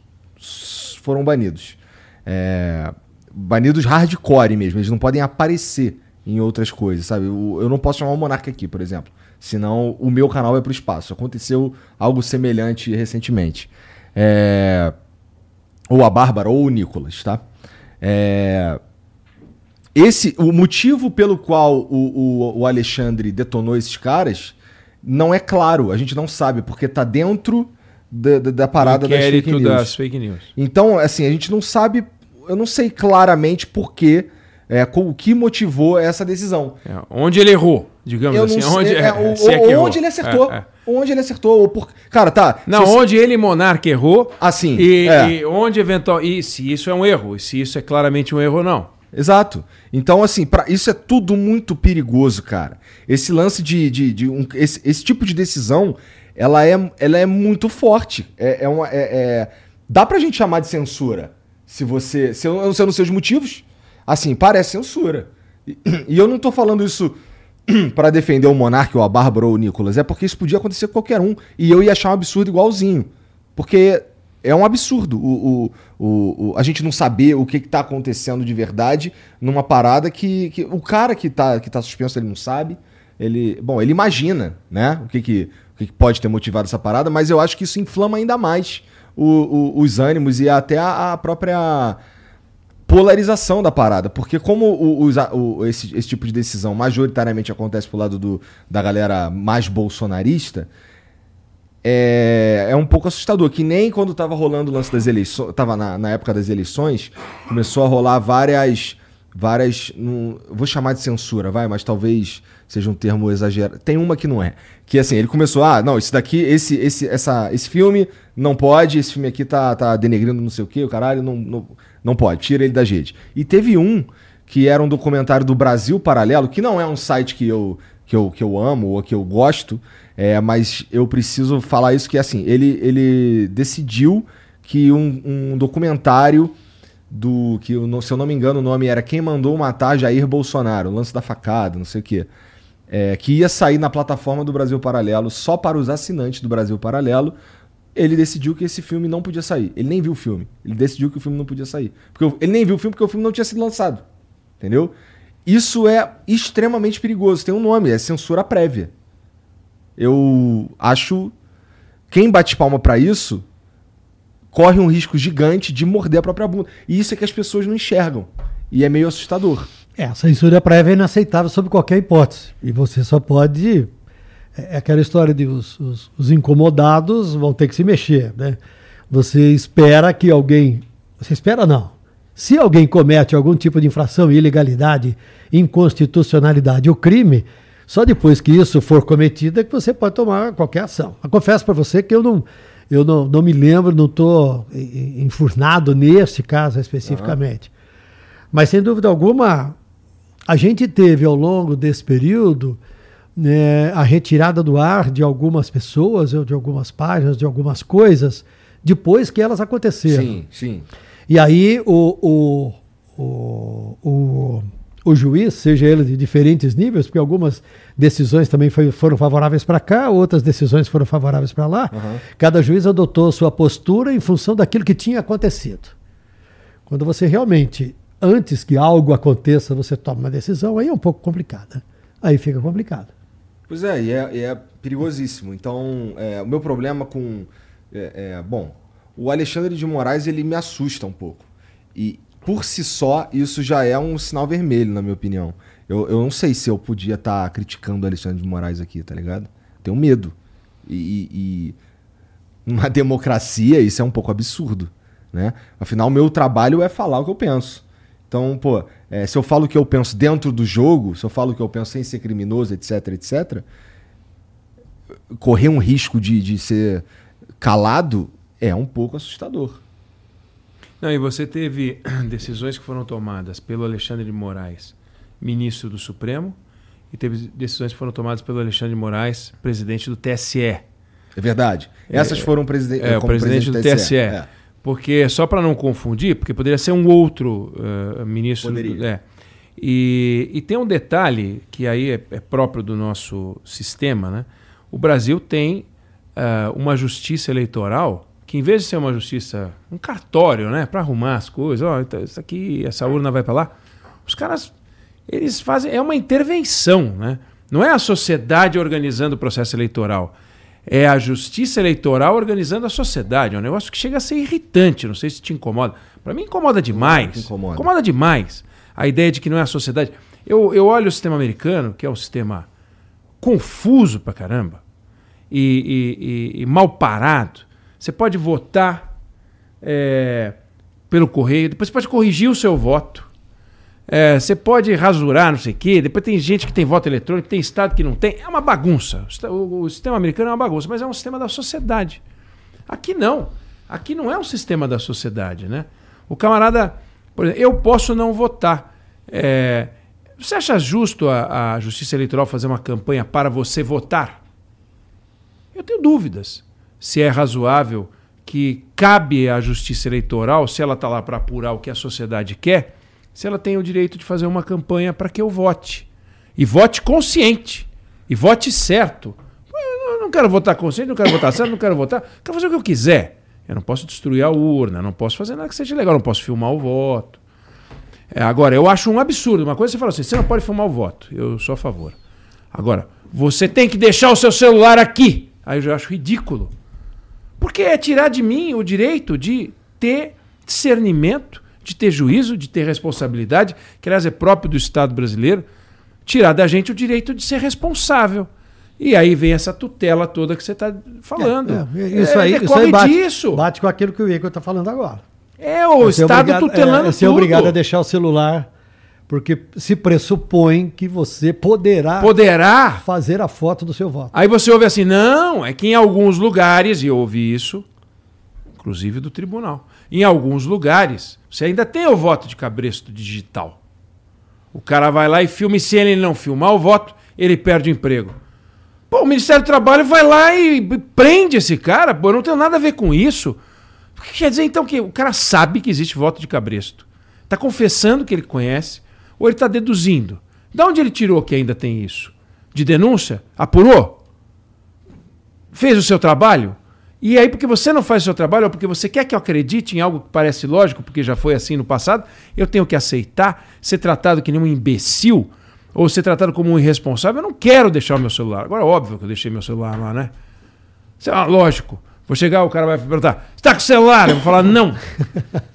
Baixa a calça aí que eu quero ver se você tá com o celular. O que você vai fazer? Que coisa ridícula. Ainda, inclusive, cria problemas, porque se tem uma coisa que aí assim é popular, é que aquele presidente daquela mesa, aquele mesário, é que gente que nem a gente, né? Os caras se ferraram. E Sim. deu a ele um poder de polícia. Tem, tem uma coisa aqui. Eu, eu, sempre gostei de levar meus filhos junto comigo quando eu ia votar, cara. Porque a gente vai ensinando. O voto é legal. Você escolhe. É a, é a tua palavra.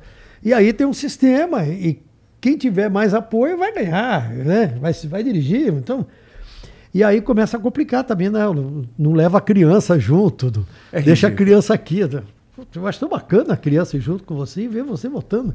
Você leva o teu filho para ah, ver tanta tem, não, coisa. Não tem isso, faz, não tem isso mais? Não, não, eu não sei algumas, porque eu já não voto há muitos tem anos. Algumas, tem algumas restrições desse tipo, né? Restrições que vão surgindo que realmente vão tornando as coisas no mínimo chatas, né? É, não fica divertido. Não fica e, divertido. E, Aí, eu vi, lembra o momento que teve de camiseta, não podia com a camiseta é. do candidato, não podia com boné, não podia ir com isso, não podia vestir isso, não podia vestir aquilo. Né? Aí não pode boca de urna. É tudo bem, não pode, não pode. Mas por que, que não pode? Ah, se tiver uma bandeira fazendo assim, o que, que vai acontecer? Eu vai virar todos candidato. os votos. É do... isso, eu que vou votar no candidato A. Cara, eu sou São Paulino. O meu time só perde. O meu filho que está aqui, mais novo, o Marcelo, palmeirense. Não vou falar do Palmeiras. Você, Como é que tu deixou isso acontecer, hein, né? Não, eu tenho dois filhos são paulinos. Hum. Aí esse aí não deu certo. Deu uma é, fraquejada? É, virou palmeirense. O Marcelo virou palmeirense. Mas é o seguinte, é, a mãe é palmeirense. Entendi. Mas é o seguinte... Marcelo sabe das coisas, hein? Ah, para com isso, você, por favor, não, não, por favor, por favor. Jeito de resposta. Mas eu sou São Paulino. Aí o meu time só toma pau. A gente agora empatou com o Ituano. Eu vou sair Ituano. Eu entro no estádio de São Paulo. Aí tem uns caras com a bandeira do, do Ituano. Agora eu vou torcer pro Ituano. Agora eu vou torcer pro Ituano. Isso, cara, isso não existe. O São Paulo joga com o Flamengo. Eu vou sair flamenguista que nem você. Não tem sentido esse negócio, não faz o menor sentido. Então, é, é a ideia de que nós somos trouxas. Nós somos bobalhões que a gente não pode ser exposto à propaganda não tem o Estado controlando propaganda? Eu acho a coisa mais absurda do mundo. A bolacha não pode ter um bonequinho porque isso pode estimular a criança a comer bolacha. E o meu papel de pai? Tramontina, fica onde? eu não posso, eu não posso, por exemplo, nesse programa tomar hidromel, porque eu pedi para eu falei para as pessoas que elas deveriam comprar hidromel e, portanto, eu não posso beber hidromel, porque eu não posso fazer propaganda e beber ao mesmo tempo. Ou seja, as pessoas que estão vendo isso vão mudar a opinião se você beber ou se você não beber. É uma coisa, eu acho patético. Eu não, eu detesto essa ideia intervencionista. Deixa ter a propaganda. Qual é o problema? Bronzeador, protetor solar não pode ter o bichinho. E a criança pega e fala: Papai, papai, eu quero o protetor solar do bichinho. Você fala: Não vai ter o do bichinho. E se falar, vai ter o do bichinho, você compra o do bichinho. É meu direito comprar o do bichinho ou não comprar o do bichinho. Mas não pode. Não pode. Está proibido. Eu acho isso ridículo, eu não sei qual a tua opinião. Eu queria saber até que ponto tu extrapola isso daí, cara. Que, assim, é, nesse sentido, é, pela mesma razão, eu sou a favor da legalização das drogas, por exemplo. Tudo bem, mas passar protetor solar com bichinho não tem nenhuma ilegalidade. Tá. Então você não vai poder, você não está fazendo propaganda da maconha, entendeu? Uma coisa é fazer propaganda da maconha quando ela é ilegal. maconha. Porque ela, é, ela porque é ilegal. É ilegal. Outra coisa, porque ela é ilegal. Outra coisa é você falar, Pô, eu sou a favor de que no rótulo não tem nada de ilegal. Tem de ilegal, até que não pode. É. Certo? Mas o que vai mudar no conteúdo se você botar o bichinho? Ou na decisão de comprar ou não comprar. Ou na decisão de comprar ou não comprar. Outra coisa é você falar, eu estarei consumindo um produto ilegal se tiver bichinho? Não. Agora, a maconha é legal, ponto. É, é ilegal. Agora, você pode fazer você pode fazer uma campanha, você pode fazer uma campanha pela legalização das drogas, do aborto, pode. Você pode. O que você não pode é pregar é, o que é inconstitucional e ilegal. Você não pode. Você pode ter uma clínica de aborto? Mas não é isso que Não tu- pode, mas, pô. mas não é isso que, que a gente está discutindo aqui, que é o Estado sendo paternalista demais a ponto de mandar eu deixar o meu celular na, na, na, Sim, na é urna. isso que a gente está discutindo, porque a lei não permite, a gente está reclamando disso. Tá. A gente não está acho que nos festejando isso, eu só tô. Você É. está defendendo que isso não deveria ser assim, eu estou te Aham. dizendo que isso é assim. Tá. E nós dois estamos falando a mesma coisa. Estamos falando a porque mesma a coisa. legislação e a Constituição sustentam o que eu estou falando. E, lamentavelmente, sustentam o que eu estou falando segundo o seu ponto de vista. Você gostaria que a Constituição e a legislação amparassem o direito de seu ou de outras pessoas, de quem for, de fumar. E dane-se. Né? É, essa é uma questão. E que- eu nem fumo, só pra... Tudo bem, mas você defende o direito de. Sim, né? defendo. Agora, Pelas mesmas razões. Que eu pelas acho mesmas que... razões. Eu, eu acho, e você tem experiências internacionais mostrando, é, que a repressão à maconha, por exemplo, que é, eu acho uma imbecilidade, você perde uma energia, um tempo, um- uma quantidade Dinheiro. dinheiro. Gente. É, que besteira, né? Besteira. E do- o álcool, é, é- o álcool é uma coisa, é a maconha. Cigarro. O cigarro, tudo bem. O eu, acho uma loucura. Eu acho, eu acho uma perda de nos, tempo também. nos últimos anos surgiram é, né, muitas leis, né? uma série de leis que restringiram uma série de coisas que é, é isso. né? É, ocupar o tempo, energia, discussão, dinheiro com coisas menores, né? Enquanto as- os grandes temas, os grandes problemas e as grandes discussões acabam muitas vezes passando ao largo sem que, sem que se tome decisões importantes. E né? fala que isso, tá, tá isso compromete a família brasileira. Porque compromete a família brasileira é a família brasileira. Se você não tem uma família é, que cuida das- da educação dos filhos, porque o desafio dos pais é tá posto no momento que eles resolvem ter filhos, bicho. Eles têm que ter a responsabilidade. Não dá para você entregar para o Estado. Claro que o Estado tem uma tarefa, tem uma tarefa. Claro que tem uma tarefa. É, você pode tirar de um pai e de uma mãe o direito de criar aquela criança porque violência, né, agressão, Maus não na escola, maus tratos e tal. O, papel- o Estado tem sim um papel supervisor, tem, não tem como fazer. Não pode ficar, isso é para os avós, né? isso é para os tios. Bom, mas se é todo mundo maluco, você tem que pegar aquela criança e botar em algum lugar. Senão, o direito à vida que está na Constituição fica comprometido, né? É, claro que o Estado tem um papel, mas aqui é uma loucura. O Brasil é um país cheio de regra para tudo. É, e para pra tudo, não tudo, é só nas coisas tudo. essenciais, até nas coisas periféricas, né? É, é, é. E, e, tem assuntos que deveriam ser de Congresso e do Legislativo e acabam caindo no governo. E o governo também se mete em tudo, né? O governo também se mete em Tudo. tudo. O governo se mete para cuidar é. da, da família, do não sei o quê, dos costumes. Isso os devia caras- ser discutido em, no Legislativo e não no governo. O governo tem coisas muito maiores. O país é muito maior, os desafios são maiores, o sofrimento e as necessidades são muito maiores, né? Mas o, o- o governo, historicamente, também se mete a, a, a- a se posicionar e a criar polêmicas em torno de assuntos que, que não são ou deve- não deveriam ser motivo de preocupação do Estado. Né? É, assim, na experiência de vocês que já é, são jornalistas há muitos anos e tal, estava me falando agora que é, a ideia de que essa invasão lá em Brasília tenha sido gigantesca, na verdade não foi nada disso e tal. A gente nunca teve em, a democracia nunca teve em risco e tal. Citou o, o episódio lá de 54 que aquilo era uma crise de verdade. É, no tempo de vocês aí de jornalista e tal, é, esse é o tempo, esse é o- a, a época mais sinistra que vocês viram, assim, politicamente falando? Bom, vamos lá. É, vamos dividir em economia política e social, tá? Tá. Se você voltar no tempo e você chegar em 79 até 85, o Brasil viveu uma seca no Nordeste que matou 3 milhões de pessoas, deixou um terço da população flagelada. Isso não tem paralelo. Não tem paralelo. Estou falando de uma crise social. Crise econômica. O presidente José Sarney foi à televisão, 1987, para dizer o seguinte: acabou o dinheiro. Não tem, não tem dinheiro, acabou. Nós não temos dinheiro, não tem mais reserva. Não vamos pagar a dívida. O Brasil parou de pagar dívida externa. É um desastre. Ele foi para a televisão. Não dá para comparar. Em vez de menos de 4 bilhões de dólares de reservas, hoje a gente tem mais de 300 bilhões de dólares de reserva. É um negócio que é uma outra realidade. Crise política. relembro aqui o que eu acabei de falar. Sim. 1955, que aconteceram esses episódios, depois da morte do Getúlio, do suicídio.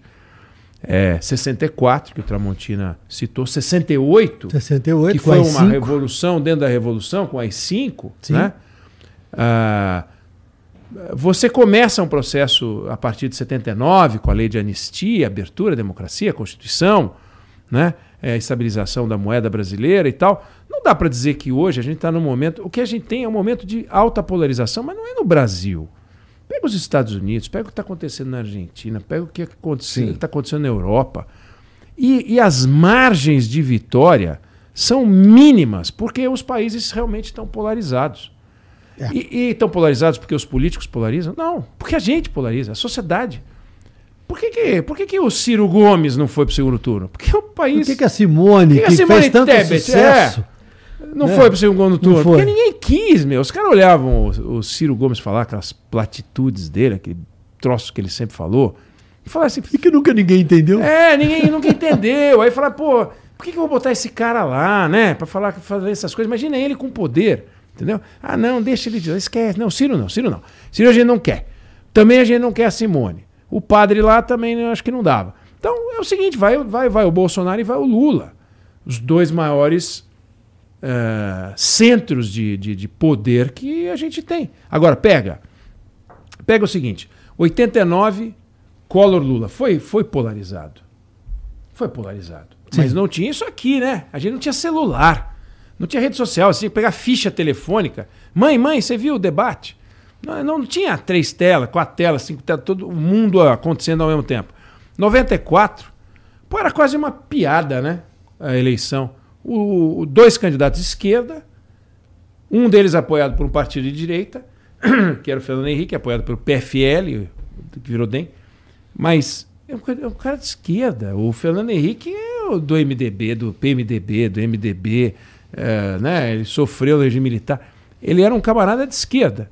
Aí o Serra, candidato de esquerda, tudo, todos tucaninho, né? Tudo meio ruim, né? De voto, aquele Aécio Neves lá, um desastre, um horror. A Dilma ganhou deles, cara. Eu não me conformo, mas a Dilma deu um pau nos dois. Mandem seus generais. Aí a Dilma foi pra guerra e ganhou do Serra e ganhou do Aécio Neves. Aí, aí vem um candidato de direita mesmo, me- mesmo, daquele cara que não tem dúvida. Né? O, o Bolsonaro você não tem dúvida. Você fala, ele é de esquerda, alguma coisa? Nada, não tem nada de esquerda. E sempre foi de direita. E sempre foi de E direita. nunca escondeu que era de Nunca. direita. A única Né? coisa que o candidato de direita e o de esquerda tem em comum é o amor pelo Estado. Foi preciso Paulo Guedes lembrar o tempo inteiro o Jair Bolsonaro. O Jair Bolsonaro dizia o seguinte: não vou privatizar a Eletrobras. Para quê? Para os chineses tirarem ela daqui? Tirar como? Com uma pá? Né? É, E ele era a favor do Estado. O Bolsonaro gosta do Estado. O, cara do Exército gosta do Estado. O Geisel amava o Estado. Eles gostam do Estado. Eles gostam. Eles gostam de, de, de, de, de- oficial, né? De distribuir cargo. Eles gostam desse troço. Não é assim também, não. O Guedes era um pouco diferente. Mas aí você finalmente teve um de esquerda apaixonante com um de direita apaixonante. Caramba, só pode dar samba, né? Não tem como dar outra coisa. Metade do país ficou com um, metade ficou com o outro. Como não dá para ter a divisão perfeita, só quando você divide chocolate com o teu irmão, que tem aqueles quadradinhos. Mas se forem três e tem um número, aí às vezes não dá, lá deu certinho. Aí é um pouquinho, um pouquinho mais pro Lula. É um pouquinho mais Aliás, pro Lula. Acabou. deixa eu, você me permite fazer uma pergunta para o Enega? Porque o Enega apresentou dois debates na Band, importantíssimos, né? E eu já fiz muito debate, nunca fiz de presidente da República. E confesso a você que eu sempre achei, eu sempre vivi um momento de muita tensão no debate. Tensão porque você ali eh, no, no desempenho, no desenrolar, você tem que ser perfeito.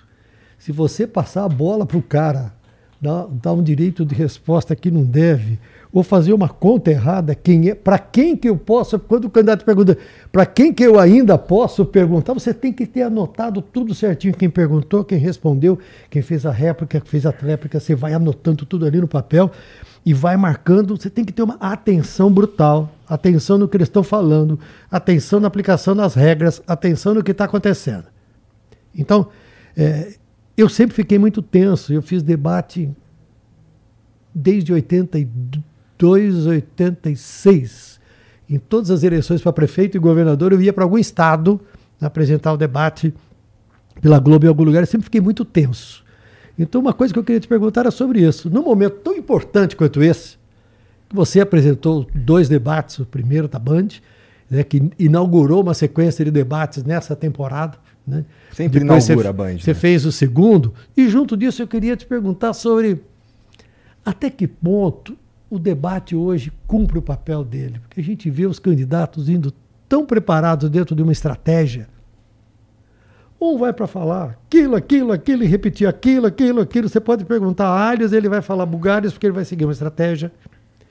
E o outro decide que ele vai. Ah, eu vou falar qualquer coisa, eu vou dizer números que não existem, coisas irreais. Deixa eu temperar essa tua pergunta. É. Como é que tu faz pra não, putz, cara, se manter focado naquilo ali e não se sentir cada vez mais desmotivado em votar? Porque eu assisto debate é, para ver um show de comédia. Porque é exatamente isso que ele falou. Assim, tu pergunta A, o cara responde B, e aí o, quando é a minha, a minha réplica ou tréplica, eu tô falando de Z já. Então, o, o assunto que é levantado eu- no debate meio que Eu, foda-se. eu, eu, eu fico um pouco discutindo um pouco isso, né?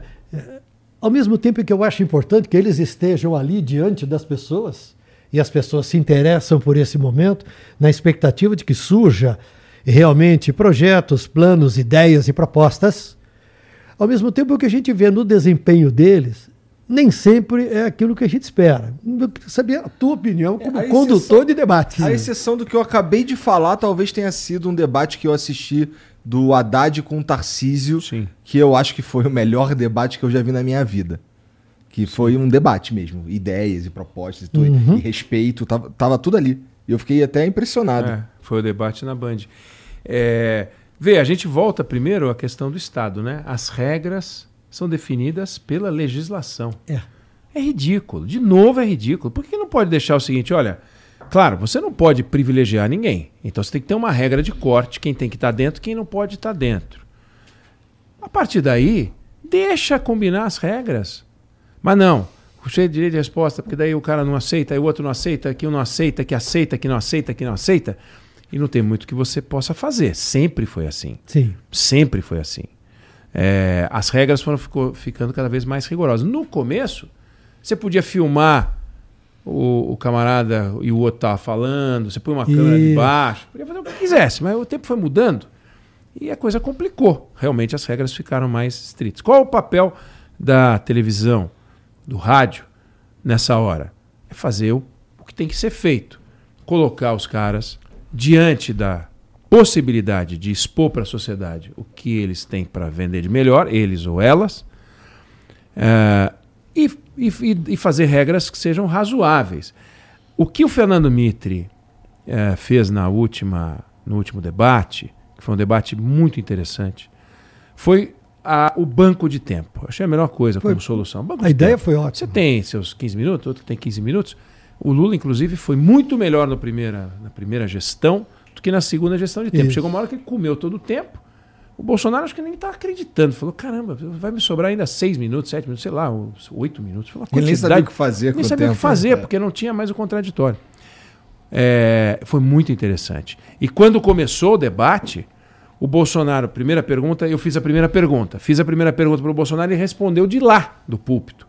O Lula já saiu andando. Veio aqui na câmera. Tinha uma câmera que ele já estava aqui na minha É que frente. ele é bom nisso, né? Aí o Bolsonaro sacou, e teve uma hora que o Lula ficou em cima de pandemia, pandemia, pandemia, pandemia. É péssimo o tema pro Bolsonaro. Errou tudo na pandemia, fez tudo errado na pandemia. Foi contra a vacina, defendeu remédio que não funciona. É, Criticou chinês. é um desastre. Criticou o chinês, foi um desastre. E ficava na pandemia, ficava na pandemia. E o Carlos Bolsonaro, agachado ali atrás da câmera, fazendo assim pro Bolsonaro, girando a mão assim. Pra ele trocar pra quem tá tema. só ouvindo, para ele tocar de tema. E ele não trocava de tema. E ele foi, ele foi que foi. No, no segundo, na segunda vez, em que no- depois das perguntas do jornalista e tal, aí virou o jogo. Aí o, o Lula que ficou é, desconfortável quando entrou no assunto. É aquilo. Um não pode falar de pandemia, o outro não pode falar de corrupção na Petrobras. Não dá, né? O Lula até ensaiou na entrevista da Globo, a primeira entrevista que ele Isso. deu, ah, quando perguntaram sobre corrupção, ele vem dizendo, fomos, fomos o governo que mais combateu a corrupção. Eu olhei assim, mas pé, quem que está respondendo? É o Lula. É o Lula. Eu me perdi, achei que tivesse sido o Sérgio Moro, né? Mas não era o Lula. E aí a resposta pegou tão mal que o PT falou: acho que a gente tem que falar outra coisa, né? Tem que falar outra coisa. E nunca o PT admitiu assim: nós pisamos no tomate. O né? Lula me falou que quem tem que fazer a crítica ao PT não é o PT, ah, são os outros. É, perfeito, ele te falou isso, é, é, uma resposta. Quem tem que fazer são os outros. Ok, é uma, é uma resposta. Uh, tem boa resposta, tem resposta ruim e tem resposta. Você fala o que dá, né? Como é que o Sérgio Moro pode explicar o que ele fez, se não uma, como uma politização do processo de investigação? Né? Quando a gente vê que o Lula foi condenado em várias instâncias e depois o Supremo solta, libera, você pode dizer, o sistema de justiça do Brasil não funciona. E de fato, é uma contradição, né? Um pedaço condena e um pedaço solta. Tá bom, mas o Sérgio Moro não tinha alçada para cuidar do Lula porque os processos realmente não tinham que tramitar lá em Curitiba. Tem um erro original. Cancelou tudo por causa disso. Ah, mas o Supremo está errado ou o resto está errado? Eu não sei dizer. Eu sei que o Moro não foi 100% juiz, tanto é que virou ministro, depois quis ser ministro supremo, depois foi ganhar dinheiro, depois era no Senado. Então ele queria já, já estava com a hora que ele divulga os áudios, né, da é. conversa da Dilma. Então tem uma voltando à questão do debate, eu acho que a gente tem o nosso papel. Nosso papel é servir pão quente. Certo? Se o cara vai pegar o pão e jogar fora, é lamentável. É oferecer o tempo para que os candidatos tempo, usem diante é, do eleitor. E respeite a sociedade, porque Sim. o nosso papel, o nosso compromisso não é com eles. Nosso compromisso é com o telespectador, com o ouvinte, que está lá uh, até aquela hora, tentando decidir, porque o cara quer decidir. E você lembrou de um debate que foi muito bom. Então o problema não é a regra, o problema são os caras. Treinados, eu sou a favor que sejam. Você prefere ser operado por um cara que vai mexer no seu coração de improviso? Ou você prefere que no dia anterior ele tenha lido tudo? Eu prefiro que tenha lido tudo. Você prefere que o cara vá para um evento internacional representar o Brasil lá fora, tendo lido e não fale besteira, ou prefere que ele, não, vou pegar no, do jeito. Então eu prefiro um cara que realmente treine com os assessores, porque na hora do vamos ver, na conversa com o Congresso Nacional, eu prefiro ele treinado com os assessores para aprovar a medida, a emenda constitucional. Isso não é, para mim, um problema. É chato. Porque você lembra do Brizola, uhum. você lembra do Paulo Maluf, você lembra do Montoro, do você Mário lembra Covas. do, do Mário Covas, aí você lembra desses caras. Que dá um mas daí, show, né? Mas daí você vai lembrar do Winston Churchill, você vai lembrar do De Gaulle, você vai é. lembrar do Abraham Lincoln, você vai lembrar do George Washington. Aí não dá, entendeu? Porque não é assim. É, a gente está é. falando é. de engessa, falamos, você falou de engessamento nas regras do debate determinadas por legislação. Né? É, numa determinada ocasião, teve um debate em Recife. Francisco José, Chico José, conhecido de todos os brasileiros, trabalhou sim, na Globo sim, até o ano sim. passado também, né? No ano retrasado. Chicão foi mediar o debate e os candidatos não podiam mostrar papel nenhum. Porque era um acordo, tinha uma regra lá, porque eu levantar o papel e falar assim: aqui está aqui prova, Igor, de que você foi condenado, não sei. Bom, ninguém sabe se aquele papel é uma prova de condenação ou não. Então tinha uma regra que ninguém podia mostrar papel nenhum. Aí um candidato levou um pacote de papel e botou debaixo ali do negócio dele. E o, e o apresentador é assim: o apresentador não pega papel nenhum. Aí o sujeito, em determinado momento de emoção, falou assim: Francisco José, eu encaminho para você que todas as provas de que o fulano de tal roubou, pegou, fez tudo errado Estão aqui os, os documentos. Chico José fez um movimento, o cara achou que o Chico ia pegar, o Chico fez assim, o cara soltou aquela montanha de papel no chão, rapaz. Aquilo esparramou para todo lado. um negócio ridículo. Então, vira um. É, vira um, um show de horrores. Circo, um né? Um, é. show de horrores. O cara leva um papelório que não tem nenhum significado no debate e acha que o apresentador Mas vai pegar o papelório. Que, você concorda Mas que. é regra para lá e não pode é. isso, e não pode aquilo. E, Mas você não acha que é. isso acaba também expondo o candidato é. e fragilizando os argumentos que ele eventualmente. Porque qual é a alternativa de você conhecer um candidato? É o debate e o horário eleitoral com aqueles comerciais. Não tem outra alternativa. E a vida.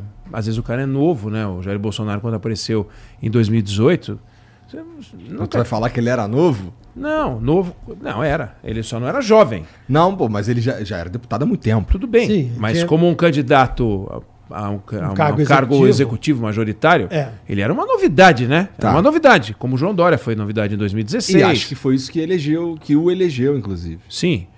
E, e- e- Um dos fatores. um dos fatores. Teve também o atentado à vida dele, que foi importante. Foi importante. É, eu, não, eu, eu, eu não sou daqueles que acham que isso foi bom para ele, porque quem entende de medicina sabe o preço que ele está pagando por aquilo. Toda hora é uma internação, é um negócio. Porque, pô, o jeito enfiou uma faca nele para matar. Não matou. Por que não matou? Porque a ciência ajudou. Porque ele estava no lugar certo, que era em Juiz de Fora, onde tinha os médicos certos, na hora certa, as distâncias certas. Ele foi salvo.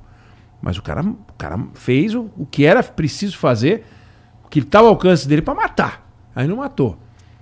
É, aquilo tirou do Bolsonaro, quer dizer, tirou o Bolsonaro dos debates. Eu não sei o que teria sido se os debates tivessem continuado. Ele poderia não ir? Também tem isso, né? Tem candidato, eu não vou, vou, não vou, essa gestão, que também é outra possibilidade. Mas se não é o debate, ah, que- que- como é que você vai conhecer uma pessoa? Tem que ser debate, horário eleitoral. Horário eleitoral eles mandam. O marqueteiro diz, ó, vai com a camisa azul, o- uma caneta, a câmera vai girar e você vai olhar. Quando penso no meu Brasil, penso no futuro. E aí, aquele texto que o cara leu, o que, que vai fazer? Ah, o debate também é ensaiado. Tá bom, mas aquele texto que ele fala na hora do casamento, o padre sopra. Também é assim. Então, é, é- é- também é meio que assim para um monte de coisa. O juramento que você faz, o presidente da República. Juramento da O Constituição. juramento da Constituição também é tudo meio que assim, entendeu? Não vamos só, ah, o debate tem um problema. Não. Tem muita coisa cênica envolvida, né? Peças que fazem a gente chorar, o cara decorou, pô, também. Tu acha que. Eu acho que o grande. O, o- assim, o, a popularidade. Um, um grande. Um fator muito relevante para a popularidade do Bolsonaro é o lance dele falar as coisas assim de repente. E eu senti isso daí, eu senti uma diferença muito grande eh, nas campanhas de um e de outro. Quando eu conversei com o Bolsonaro, ele não tinha, assim, apesar de daqui a casa tá cheia, porque ele é o presidente, né? Então tem que ter segurança pra todo lado, não sei o que. Os caras vieram, sei lá quantos dias antes pra planejar rota de fuga, caralho, um monte de segurança, um monte de gente, caralho. Mas na, da campanha dele, os caras não encheram o saco com nada, sabe? Fiz um monte de pergunta espinhosa, de forma educada, mas fiz e tal. E ele respondeu. A única que ele não respondeu foi sobre o Flávio. Ele disse que eu teria que perguntar pro Flávio e tal. Eu assisti, foi muito boa a entrevista. E aí ele ele respondeu tudo. Ficamos aqui cinco horas e tal. Com o Lula, eu senti uma parada completamente diferente, mas não pelo Lula. Já falei isso algumas vezes, mas é, é sempre bom ressaltar que não foi não foi o, do Lula a iniciativa de terminar o programa, foi da campanha dele, sabe? A- a- o pessoal da campanha dele tava aqui e eu, eu fiquei com a sensação que aquilo que você falou tava tudo precisamente ensaiado, sabe? É, eu fui parar no, no- no- na peça de, do dia seguinte, que foi pra TV lá no horário eleitoral, sem querer. Assim, não tem nenhum problema com isso. É só que ele chegou, eu perguntei, eu falei uma parada assim meio aleatória, eu falei da gravata dele que ele usou, é, que ele também estava usando quando ele, quando ele foi conversar com o Moro e tal. É, e aí ele começou a falar um monte de coisa, um monte de coisa assim bonita e tal. E tinha um cinegrafista dele aqui. É, O Aí Stuquinha, o Ricardo Stucker? não, o Stuck, ele tava tava também. também, ele tava também. Gente boa pra caralho, É. gostei dele pra caralho. É, Da equipe dele eu gostei de quase todo mundo, tá? Eu conhe- eu- o Estuquinho eu não conheci, eu conheci o pai dele. É. O pai. É uma família de É, fotógrafos, né? Eles isso. são interessantes. Gente boa. É, e aí, alguns assuntos. Depois disso, alguns assuntos que a gente entrava, é, uma pessoa específica da campanha dele levantava esbaforida e, e se movimentava e dizia. E, e queria que acabasse o programa, não sei o quê, porque não queria que o Lula falasse as coisas. Sobre sabe? aquele assunto. sobre aquele assunto. ou Coisas até. Teve, um, teve umas que nem fui eu que levantei, sabe? Teve uma que ele falou que, é, se, ele fo- que se- se fosse empresário no Brasil, não ia dar certo porque ele ia abrir um bar e ia beber tudo. E, e, nossa, a pessoa tiltou de um jeito, depois ele falou alguma coisa meio por cima do filho, ela tiltou também, horrorosamente tal, pedindo para acabar. Com 40 minutos de programa já queria que acabasse, sabe? É, eu ainda consegui arrastar por mais um tempo. Então, é, a, a, sensação que eu fiquei é que a, a, a campanha do Lula ela era muito mais amarradinha, muito mais estudada, muito mais, entre aspas, profissional e, portanto, menos humana que a do Bolsonaro. Então, assim, o Bolsonaro, ele, ele eu acho que um grande fator que, que adiciona a popularidade dele é o fato de que é, e eu pude atestar isso, que ele realmente ele é um cara que está sentado aqui e tá trocando ideia contigo, entendeu? É diferente de um, de um cara que, que tem a todo momento uma equipe ali que, que fica medindo milimetri, milimetricamente o que ele está falando. E eu acho que existe uma parcela gigante da população que está meio de saco cheio desse, desse cuidado extremo que existe, sabe? É, bom, não é, não é não é grande o suficiente para impedir que ele seja eleito, mas eu acho que tem uma galera de saco cheio desse, desse cuidado, dessa parada engessada, dessa falta de humanidade, sabe? Que a gente vê tantas vezes, inclusive nos debates. Mas, mas também você concorda que a palavra humanidade é uma palavra generosa, né? É uma palavra bem generosa. É uma palavra generosa. É, você pode chamar de humanidade, você pode chamar de sinceridade, você pode chamar de despreparo, você pode usar a palavra que você quiser. É, porque ah. se você vai mergulhar, é, você estuda, você faz treinamento, você vai uma série de coisas, você não bota o cilindro e desce. Mas quando tá conversando com um cara, tu não espera que ele te fale o que ele pensa e que não, ele eu fale desejo. a verdade? Desejo. Por quê? Porque você quer fazer um programa sensacional. Você não está preocupado com as consequências para ele na, na eleição. Você não trabalha para ele. Exatamente. Então, você acha que o cara é presidente do banco, vem aqui falar com você, fala três besteiras, quebra o banco dele lá, aí é legal pro seu programa, mas e para ele? Então, o papel dele e o teu são completamente diferentes. Você são. quer frases de efeito, você quer que o sujeito tenha, seja uma entrevista marcante. E, aliás, a entrevista com o Bolsonaro foi muito boa, muito boa uh, na campanha. Eu, eu, diria que foi a, a melhor coisa que eu vi na campanha dele falando, foi aqui. Né? E eu fiquei do primeiro ao último minuto. Assisti do primeiro ao último minuto. Foi ah, muito legal. Obrigado, eu acho. Não, muito legal, porque, de fato. No agora, dia seguinte, você me mandou uma mensagem, eu falei mandei. cara, porra, recebi a mensagem do Eneg, moleque. Mandei mesmo. Realizado. Mandei mesmo, porque eu achei muito bom. Agora, muito bom o que você fez.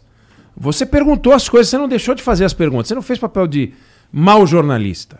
Entendeu? Mal profissional, eu sei. Mas o mau jornalista que fica.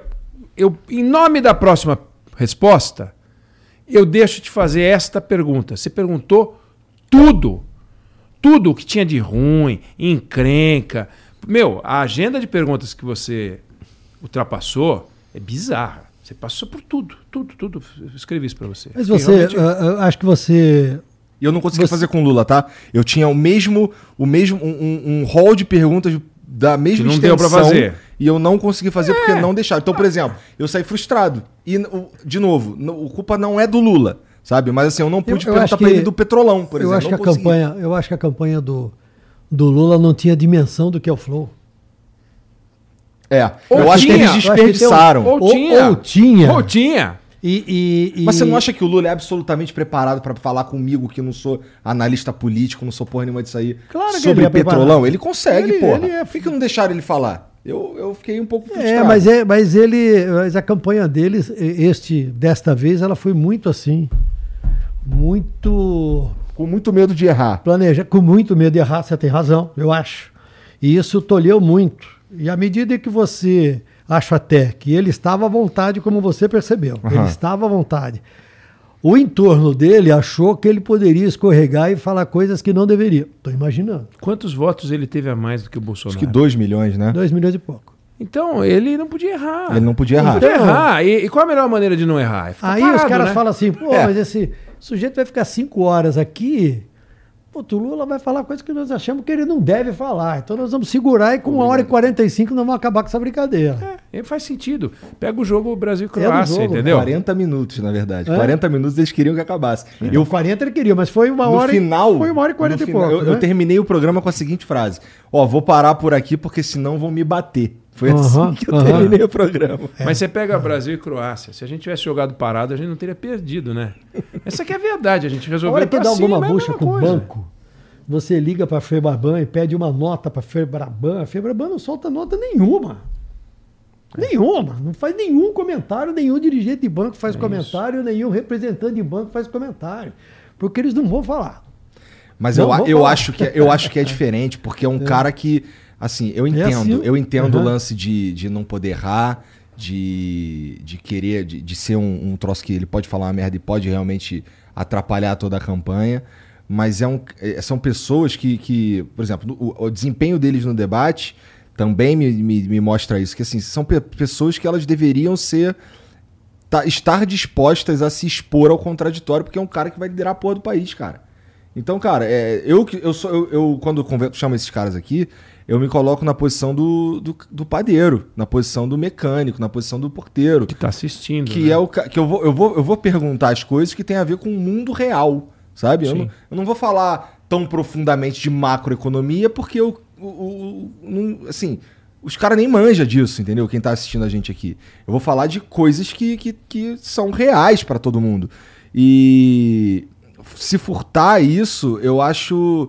Eu fiquei frustrado, porque teve muita coisa ali que, que faltou falar com, com o Lula, sabe? Eu, eu, eu acho que é, a gente vai ter uma nova oportunidade, porque ele me disse que, que gostaria de voltar sem ser candidato a nada. Pronto. E isso, isso, mais uma vez, fortalece o ponto que não era, era uma decisão da campanha tirá-lo dali logo, tá ligado? Porque ele. Cara, eu queria voltar aqui sem ser candidato a nada, ganhando, perdendo. Eu queria. É, mas às vezes também, às vezes você também entrega, não, não simplesmente só não compra essa versão 100%, porque às vezes você entrega a tarefa de fazer o que você não quer para alguém, para você ficar com a boa relação, É verdade. né? Então, ó, você vai fazer o bad cop, eu vou fazer o good cop. É Então, verdade. Eu falo, puxa vida, você vê, né? Estão aqui me pressionando, eu por mim sabe que eu ficaria aí, você fica feliz com ele e fica bravo com a assessor. É. É, tem isso também. Não estou dizendo que é o caso, mas acontece, né? Eu não Acontece. pensei nisso, mas é verdade. Acontece. É, já vi, já vi fazendo entrevista. Eu morei seis anos em Brasília, chefiando a sucursal da revista Veja lá, de 1989 até 95. Peguei vários presidentes e se vê um monte de truque. Chega uma hora que, que entra o assessor, você já deve ter passado por isso Uhum. aqui, entrevistando alguém, entra o assessor e diz: olha, precisamos parar, precisamos parar. Puxa, mas já? Diz o assessorado. Mas já? É. Agora que estava começando a ficar bom, não, mas o senhor tem que sair. Aí o, o jornalista pega e fala: Puxa vida, mas ele, ele não pode ficar mais um pouquinho? Ele diz, Eu não posso ficar mais um pouco. Deixa eu ficar mais 10 minutos, pô. Mais meia horinha aqui. Não, temos que ir embora, temos que ir embora. Você sai falando, pô, esse assessor é chato pra caramba, né? Às vezes é truque também, né? É, tem, tem. Interessante. Tem, eu já vi. O que tem de truque de sobrevivência é maravilhoso. Esses caras são muito lisos. Tudo né? cheio de truque. Por exemplo, você entrevista um cara em off e ele te conta uma história. E você publica. É, aí ele te liga na frente de alguém que foi reclamar com ele porque a história saiu. Ele te liga e fala assim: vem cá, tô te ligando, tô aqui na frente do Igor. É, você sabe que essa história não tem nem pé nem cabeça, né? O cara que te passou. Aí você sabe que ele está Com alguém. com alguém. Aí você fala, desculpa, eu não posso entregar para o senhor ah, com quem eu falei. A fonte é, é um- é, enfim, é secreta, né? Enfim, o sigilo da fonte, não posso falar. Tá, mas eu vou mandar uma carta naquele tempo. Vou mandar um protestando contra isso. Pois não, o senhor, por favor, fique à vontade e tal. Tu truque, truque, o cara que passou a notícia. Aí ele não manda carta coisa nenhuma, o outro fica feliz, É. e fica todo mundo, e você fala, tá vendo? Jornalista, tudo igual, jornalista, tudo igual, olha só o que ele fez. Publicou um negócio absurdo. Sem, sem contar quando eles, numa entrevista, o cara solta uma, um balão de ensaio, né? Ele diz uma coisa que aparentemente é em primeira mão que ele está dando para você. Na verdade, o objetivo dele é fazer com que aquela informação é, se Circule, dissemine, é. circule para o setor dele, para a empresa dele ou para ele sentirem qual é a, a repercussão e para decidir então se aquilo vai ser adotado ou como Se vai ser verdade ou não, né? se vai ser verdade ou não. Aí você percebe com clareza. assim, Esse cara tá jogando, o cara tá me usando. Cheio de truque, cheio de truque. E, e- e- e- e são truques de sobrevivência, né? Porque você imagina o seguinte: o- um cara como o Lula, o Bolsonaro, com quantas pessoas ele tem que falar? Só de jornalista. Um senador, um deputado. E com todos, ele diz que vai dar a notícia em primeira mão. Para todos, ele diz que Sim. vai. É, é tudo enganação, né? Não, isso aí, você sabe que, pô, isso aí não fui eu. eu alguém passou, eu vou até checar para ver o que, que aconteceu, porque você sabe que eu tenho um compromisso contigo, essa informação eu daria para você. Não poderia dar para ninguém mais a não ser para você. E foi ele que passou. É, é tudo truque, é truque de sobrevivência, tem vários. Então, só para não compre pelo preço. Tá. É, é, o preço que está tá. escrito. Ah, de repente tem, é o que aconteceu. Você sabe que as autoridades, né, muitas delas já contaram que é, quando se tornam, quando assumem cargos tão grandes quanto, por exemplo, o presidente da República, elas é, se desacostumam a abrir uma porta. Cara, alguém elas, me falou isso, provavelmente você. Eu, eu acho que falei isso uma vez para você, porque eles perdem a noção do que é abrir porta, porque nunca mais eles abrem porta. Tem sempre alguém para abrir porta. Dona Ruth Cardoso contou uma vez uma história, se não me engano está no livro dela, que ela fala assim, se eu chegar no meio do Palácio do Planalto e se eu olhar para cima e falar assim, nossa, Palácio do Alvorado, da Grande do Torto, né, as residências, aqui ficaria tão bom uma vaca holandesa pendurada. Né? Tenho certeza que no dia seguinte haverá uma vaca holandesa pendurada no teto, bem no meio do salão principal. Isso é verdade. Porque a vida no poder muda completamente e as pessoas gostam, hein? As pessoas adoram. Como pode, como isso pode não corromper alguém, cara? Precisa ter uma, uma um, um, espírito muito forte, porque essas benesses aí não tem jeito, cara. Todo mundo ser humano, isso daí corrompe. Será que esse é o caminho mesmo? Será que a gente devia entregar todas essas benesses mesmo desse jeito, assim? Ah, cara, não sei, mas uh, eles gostam. Tanto é que eles não falam, eu quero ser. Eles falam assim, não, eu, eu fui chamado. Eu, eu, não, eu não queria Sou enviado de Deus. Cargo. Eu fui chamado. Tem uma história do não Trump meio como, assim. Não tive como não recusar esse momento tão importante e assumir um determinado papel diante da população. Né? Conta-se uma lenda do Trump que, que a galera não acreditava que ele poderia ser eleito. E, e tava todo mundo lá na apuração e tal. E quando ele foi eleito de fato, ele tava baixado assim. É isso então. Eu sou um enviado de Deus. Deus me colocou nessa posição para eu liderar os Estados Unidos. Então eu sou um enviado de Deus, então, então é isso. Deus que sabe. E aí eu tô aí. Você sabe que tinha que tem quando você viaja é, distâncias muito longas, você tem o tal do jet lag, né? É, e você fica meio perdido com os horários e tal. E quando você chega muito perto do poder, tem também o power lag. Para você passar a achar o que você achava antes da autoridade, depois de encontrar com ela, demora uns dias. Você começa a achar que ela é legal, você começa a conviver com ela. Eu cheguei em Brasília para chefiar a sucursal da revista Veja, eu era muito novo, tinha 24 anos. E fui apresentado ao José Sarney, presidente da República.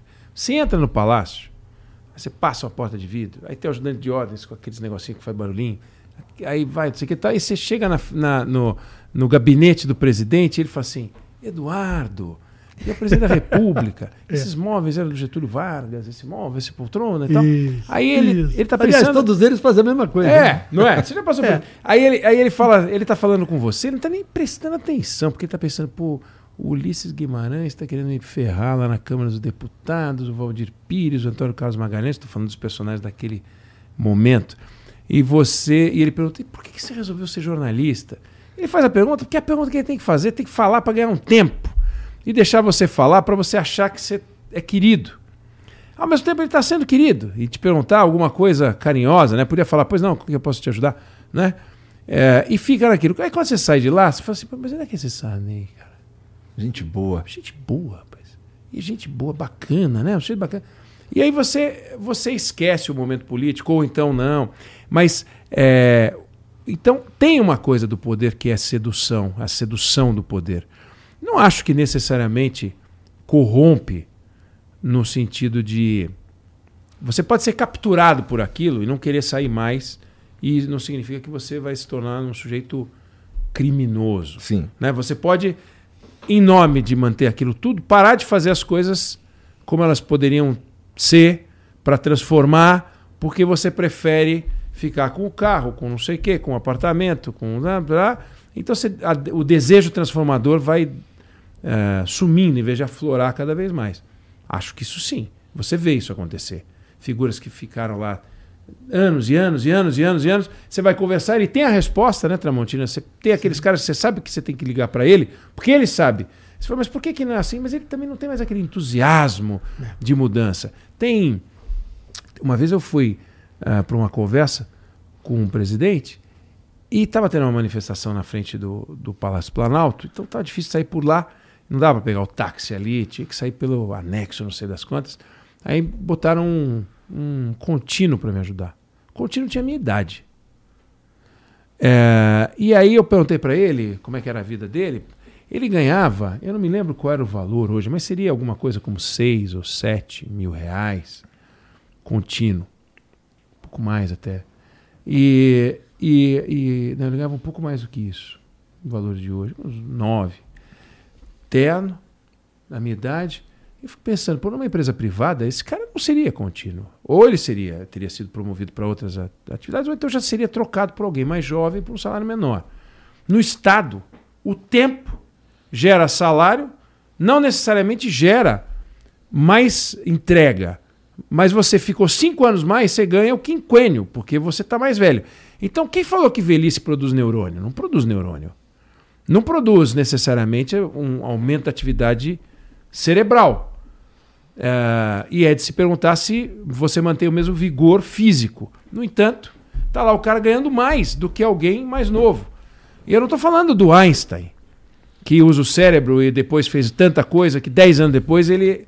Mas também não vale para todo cientista. Tem cientista que se acomoda, não é só anti. Não é um comentário sobre contínuos, é todo mundo. A, a idade não é sinônimo de. Uh, Vocês é só envelhecimento, não é necessariamente amadurecimento. É, você se lembra que aqui em São Paulo nós já tivemos muitos eventos ou denúncias de super salários é, é, na Câmara Municipal, na Assembleia Legislativa, com assessoristas, barbeiros, né? Exatamente Sim. porque eram funcionários da casa, 5 anos, velhos. 10 anos, 20, 25, 30 anos, e chegam num patamar que vira um escândalo, porque são pessoas que fazem um trabalho que é legítimo, uhum. digno, mas tem salários que são absolutamente incompatíveis com o tipo de trabalho é. que exercem. Agora, em relação às pessoas que estão no poder, para algumas, o poder basta.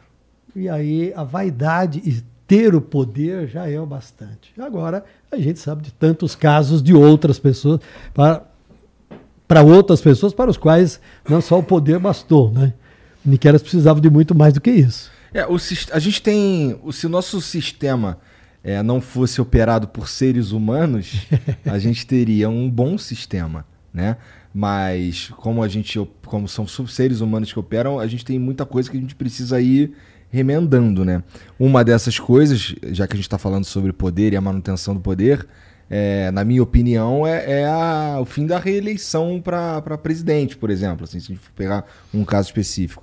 Que é, deu para a gente ver claramente, no caso do Bolsonaro, que, pô, ele ficou boa parte do mandato fazendo campanha para as eleições do ano passado, né?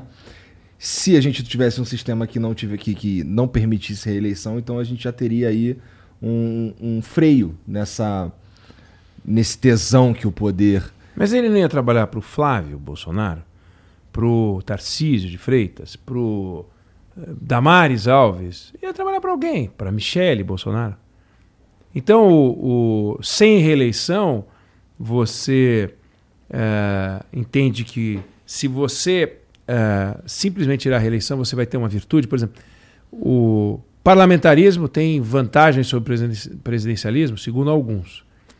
Mas é, você acha que se o Brasil hoje fosse parlamentarista, o, os personagens que, de quem você não gosta sumiriam da política brasileira? Não sumiriam. Estariam no comando igual. Igual, não ia mudar nada. Não ia mudar nada. Nada. Não ia mudar absolutamente nada. A gente ia ser um país com renda média, com a, com a miséria do jeito que é, com a desigualdade do jeito que é, com a realidade tributária do jeito que é, parlamentarista. Aí você diz, o que quer dizer? Nada. Monarquia. Ia melhorar? Você perguntar para os Orleans e Bragança, eles dizem, não, seria muito melhor e tal é legal na Inglaterra, né? Mas você pode ter uma monarquia absolutista, como tem em alguns lugares do mundo, você ia querer. Então, é, o fato é o seguinte: nos Estados Unidos funciona o presidencialismo. Na América Latina, a gente tem um problema, mas o nosso problema é porque a gente está na América Latina e aqui as coisas são fluidas e, e, os, e os presidentes e, e as, os mandatos não são respeitados e derrubar é do jogo. Mas então, imagina no parlamentarismo. Existe uma, existe uma linha de pensamento de que uh, o presidente da República aqui no Brasil, ele assume já no primeiro dia, começa a trabalhar para ele, ou para reeleição dele ou para eleição do grupo dele daí a quatro anos. É, porque o Lula. Vamos imaginar, o Bolsonaro, vamos imaginar que ele tivesse sido rele- O Fernando Henrique foi reeleito. Aliás, o Fernando Henrique é um caso à parte. né? Ele criou a reeleição para ele, que é uma coisa feia, né? Ele podia ter colocado o seguinte: vai ter reeleição para meu sucessor. E eu não, porque quando votaram em mim, não tinha esse troço.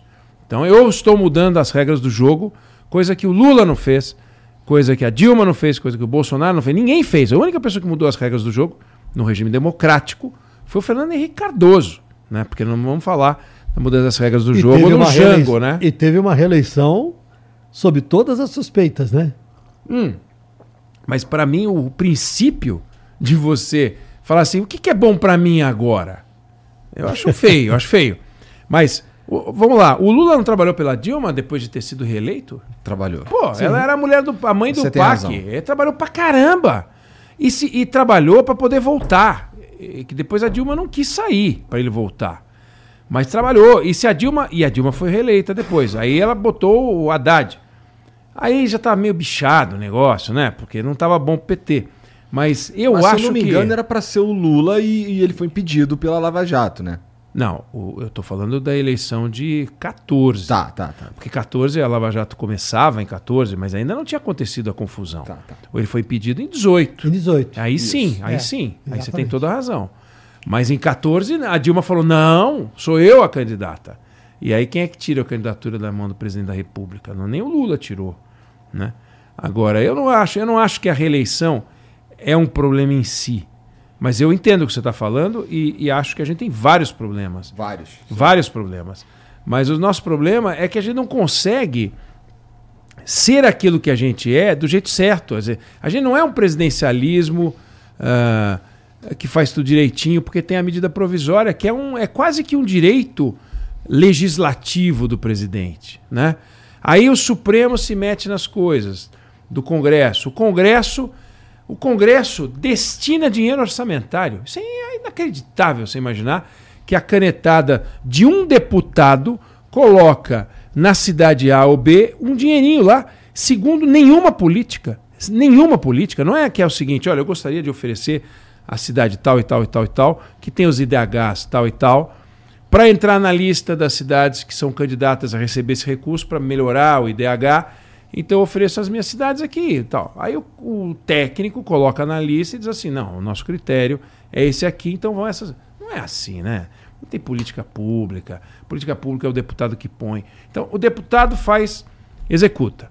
O presidente legisla. O juiz também executa, legisla. É tudo bagunçado. Aí a gente diz: não, o problema é o presidencialismo. Não, o problema é. A nossa pizzaria tá ruim, meu. A pizza fica ruim, não tá gostosa. Tem pizzaria muito boa. Então, vamos nos inspirar naquilo que funciona e não dizer o problema é o modelo, sabe? Você me põe em cima de um cavalo e põe no jockey, eu vou cair. Mas não tô falando, vamos rever o, o turf. Não, só não deixa o Eduardo montar, pô. Mesmo porque é, é, é absolutamente defensável a, a, a ideia ou o conceito de que um presidente ele inicia um mandato, inicia uma série de programas e ele precisa de tempo para para conseguir alcançar aqueles objetivos ou para implantar pelo menos determinadas coisas são mais complicadas. E com quatro anos nem sempre isso é possível. Então também é legítimo você imaginar que com a reeleição você possa permitir, em tese, que o mandato seja melhor, que os resultados sejam melhores. Ou então você põe um mandato de cinco anos, É, ou seis, como a gente já teve. ou seis, É, como a seis, gente já teve, dois, aí né? voltamos para quatro, e depois recriamos a reeleição. Então, na Agora já verdade, pensou? nós voltamos ao ponto de partida, que é essa lambança, né? É, é. Aí você já imaginou, você põe seis. Aí você fala, puxa, que saudade no tempo que eu podia tirar com quatro, né? Agora tem que ficar com seis com esse cara. É pior ficar com seis com um cara ruim do que tirar ele com quatro, se ele é péssimo. Então, estou falando sem impeachment, sem essas coisas exóticas que, que a gente tem no Brasil, né? É, mas é, eu não sou contra a reeleição. Também não defendo a reeleição, não. Não, não é isso. Eu só acho que é, não vejo ali o nosso mal. Eu acho que o nosso mal é, de- é na execução. A gente não executa bem, sabe? Tem as regras, tem que pintar. Eu vou pintar um, um jacaré, parece um grampeador. Eu vou fazer. Eu não sei desenhar. Aí é isso. A gente não sabe desenhar. A gente não sabe desenhar e quer expor na galeria. Não, não é legal, entendeu? É, entendo, concordo, inclusive. é, tem mensagem pra nós aí, Jean? Vamos lá. São quase meia-noite e a Eneg tem que estar amanhã cedão de pé. Vou correr amanhã de manhã. Vai correr? Vou correr amanhã bem Você vai cedo, correr? né? Vou correr amanhã cedo. Eu sinto um pouco de inveja desses caras aí que, que corre, que faz as paradinhas, não sei o quê, porque eu sou um gordo de merda. Que isso, cara? Para de falar assim. Para! Que isso? Ó, Gordo de merda. falei alguma mentira aí, família? Vamos lá. É, o Romano BH mandou aqui, ó. Opa. O caso das americanas não teve espaço maior na mídia por causa do dia 8. Tem cara e cheiro de fraude. Tenho certeza que tem um potencial maior de estrago na economia. O que esperar no futuro? PS, traz a Sheila Magalhães no futuro. É uma boa Ah, sugestão. Sheila Magalhães. É. A diretora da, da Band News FM. É, eu acho que a cobertura do caso Americanas tem espaço, eh, tem cobertura, tem grande. Ali a gente está diante ou de um erro pavoroso ou de um maior caso de fraude do mercado acionário da história do Brasil. Uma coisa espetacular. Gravíssima. Muito grave. É, você tem ali ah, um- uma, uma prática ah, inadequada e, e provavelmente criminosa e que vai ser apurada. Não tem como não apurar esse troço. E é interessante, eu falava com, com, com, com o Tramontina aqui antes da gente começar a, a gravar, né, a, a- a transmitir. É, digamos que você quisesse, Igor, hoje comprar uma ação de uma empresa com gestão controlada. O que, que ela teria que ter? Um presidente e um diretor financeiro respondendo a um conselho de administração. Americanas têm. Esse conselho de administração devia ter conselheiros independentes. Ela tem. Ah, deveria ter o conselho de administração um comitê fiscal e um conselho de, de auditoria. O contrário, conselho fiscal e um comitê de auditoria. Tem os dois. Check, check. Ah, auditoria independente? Tem. ESG? Tem. Tudo tem.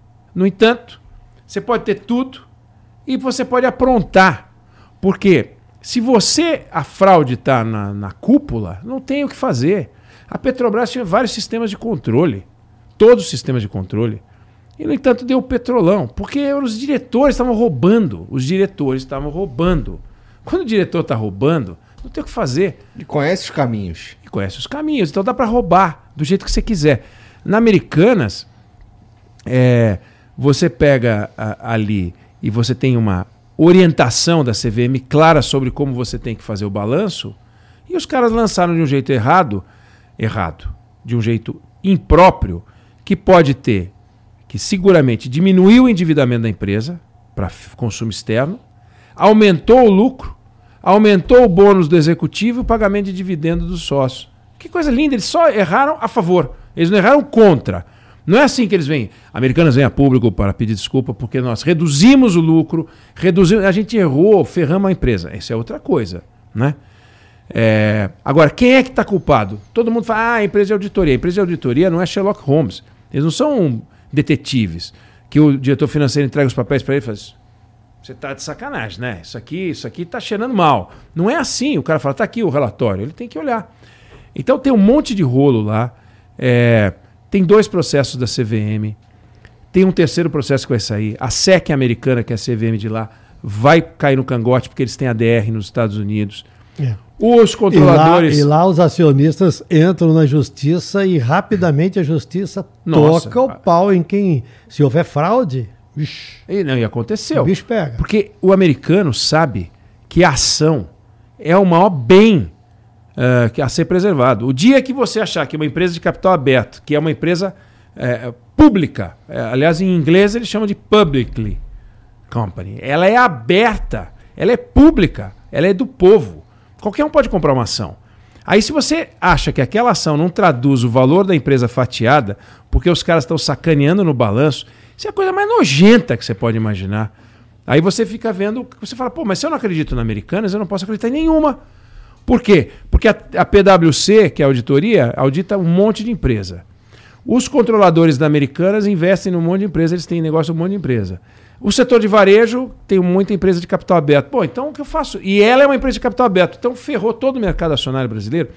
Os, o Jorge Paulo Leman, o Marcel Teles e o Beto Sicupira, que são os três integrantes do 3G, eles tomaram uma, uma chamada pesada na SEC americana, tiveram que pagar uma multa por fraude no balanço da Heinz, que é uma das Exatamente, empresas do uma empresa que o grupo comprou. uma empresa que o grupo comprou. Exatamente. Eles ali na- encontraram o rolo, tá lá na SEC, tá? Não é, não é acho. E lá tá é rapidinho, né?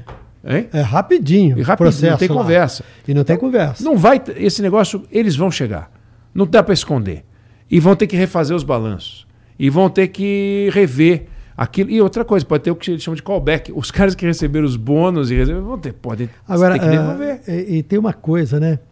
É, o, o- a pessoa que escreveu, né, falou assim: eu acho que está tendo uma cobertura, mas tem uma dificuldade muito grande, por exemplo, em televisão e, e em alguns lugares você tratar deste assunto é difícil fazer, É árido. é, é, transmitir essas informações que a gente está passando, aí todo mundo consegue compreender, porque é um assunto sofisticado, É, é. não é fácil, né? E a hora que você começa, a, a, a hora que você desce em detalhes, fica uma informação difícil para boa parte das pessoas. É então isso. isso também lim- limita um pouco o espaço de cobertura de uma parte da imprensa, porque não é mole não. Aliás, Entendo. hoje eu vi um comentarista falando o seguinte: o mercado financeiro tinha medo dos vermelhos que, que eram significados pelo que eram representados pelo governo petista. E agora estão com medo dos vermelhos mais capitalistas que existem, os três É.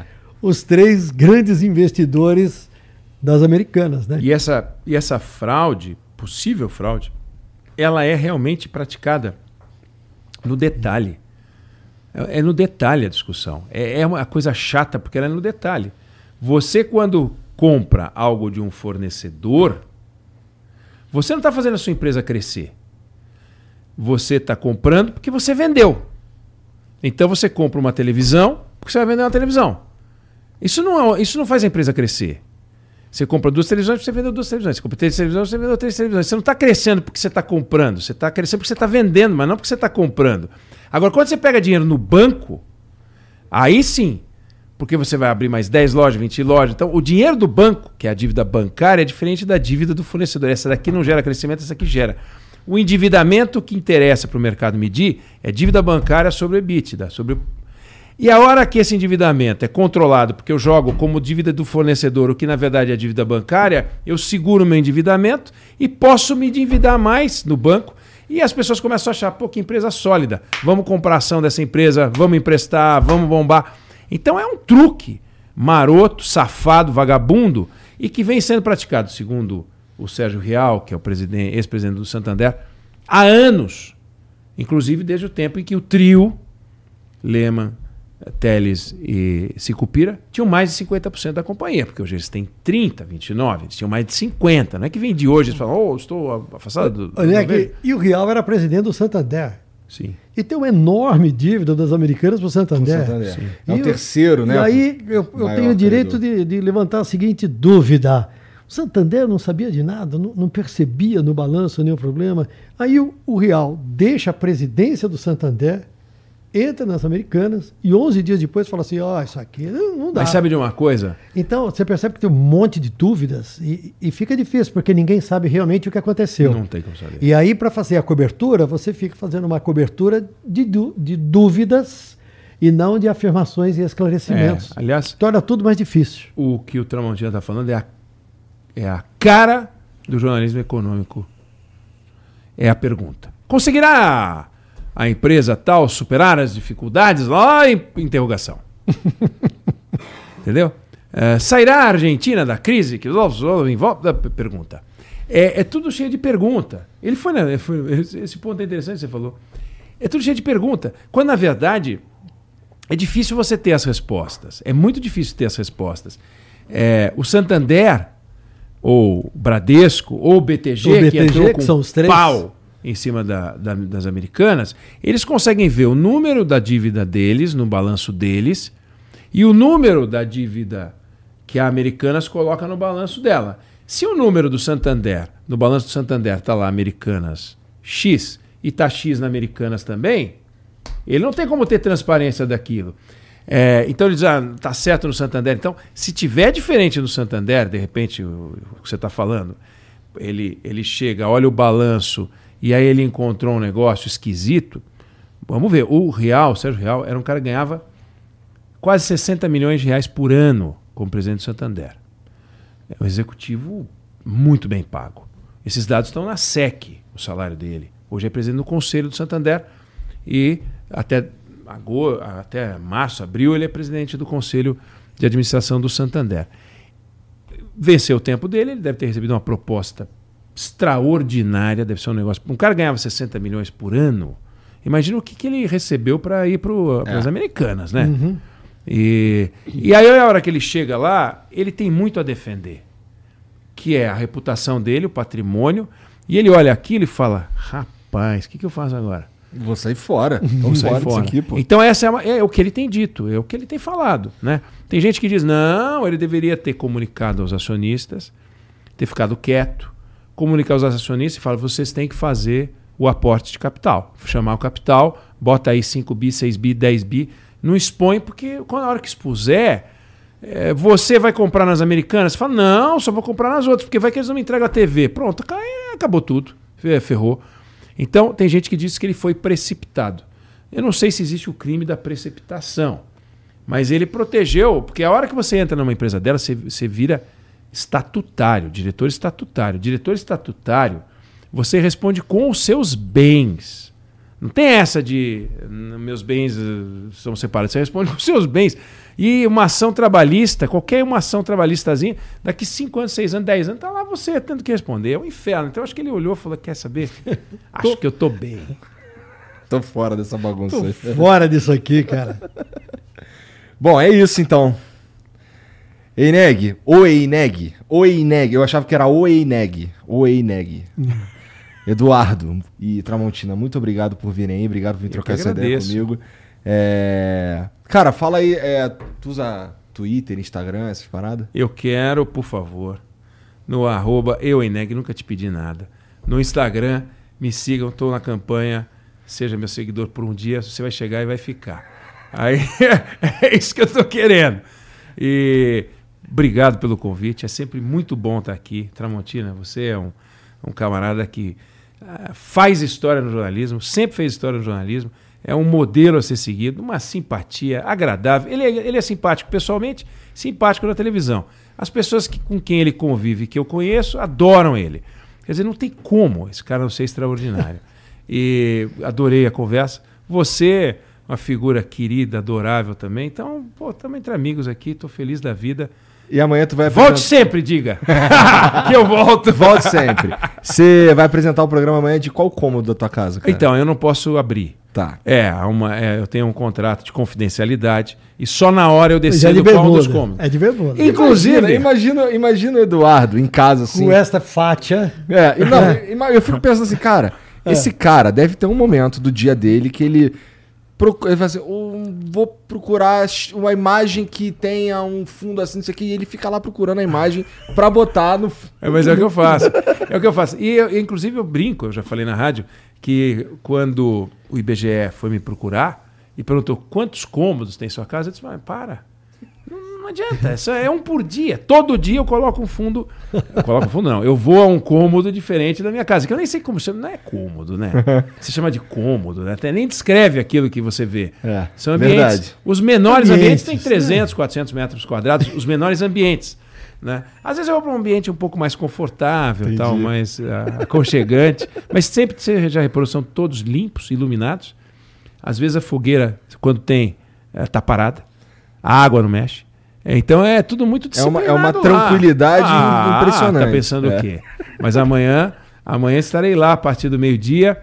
Band News no meio do dia e a partir das 7 horas e 20 minutos à noite, Jornal da Band, segunda a sexta. Boa. Muito bom. E tu, Tramontina, redes sociais, fala para mim aí. Redes sociais, Carlos Tramontina Real, né, no YouTube, com seis e ônibus Isso. contando histórias. Isso é muito bom. Rapaz, tô vendendo camiseta agora. a, minha, a, minha, filha e o meu genro que trabalham comigo foram ao shopping. Não, teu genro trabalha comigo. É, também, também, também, isso. Aí eles foram ao shopping, pegaram uma camiseta branca, escreveram seis de ônibus, as pessoas na rua começaram assim, onde tem camiseta? Onde tem camiseta? Ponto, tem. Agora tem Bacana, camiseta. né? Onde que é que compra camiseta? N...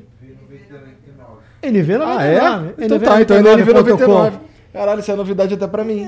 Legal. É, nv99.com.br barra Carlos Tramontina.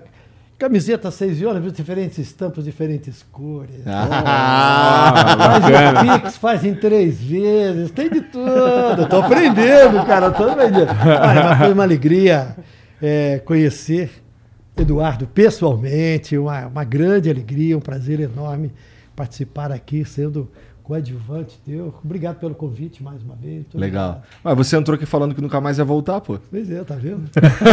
A hora que eu entrei aqui, falei, nunca mais ia voltar, voltei. Voltei logo, voltei cedo, hein? Verdade. Gente, muito obrigado. Valeu, obrigado. Ó, pra vocês aí que assistiram, obrigado também por estar com a gente aí até altas horas. É, não esquece de se inscrever, segue os caras, tá tudo aqui no, no comentário fixado, tá bom? As redes do Eduardo, as redes do, do, do Tramontina também, tá tudo aqui. Segue o Jean também. E a gente se vê amanhã, se tudo der certo, meio-dia no. Bom, se você não estiver assistindo Band News ao meio, ao meio do dia, a gente vai estar aqui no 66 Show também. Demorou? Um beijo pra todo mundo, a gente se vê lá. Tchau. A nova casa do UFC está de portas abertas.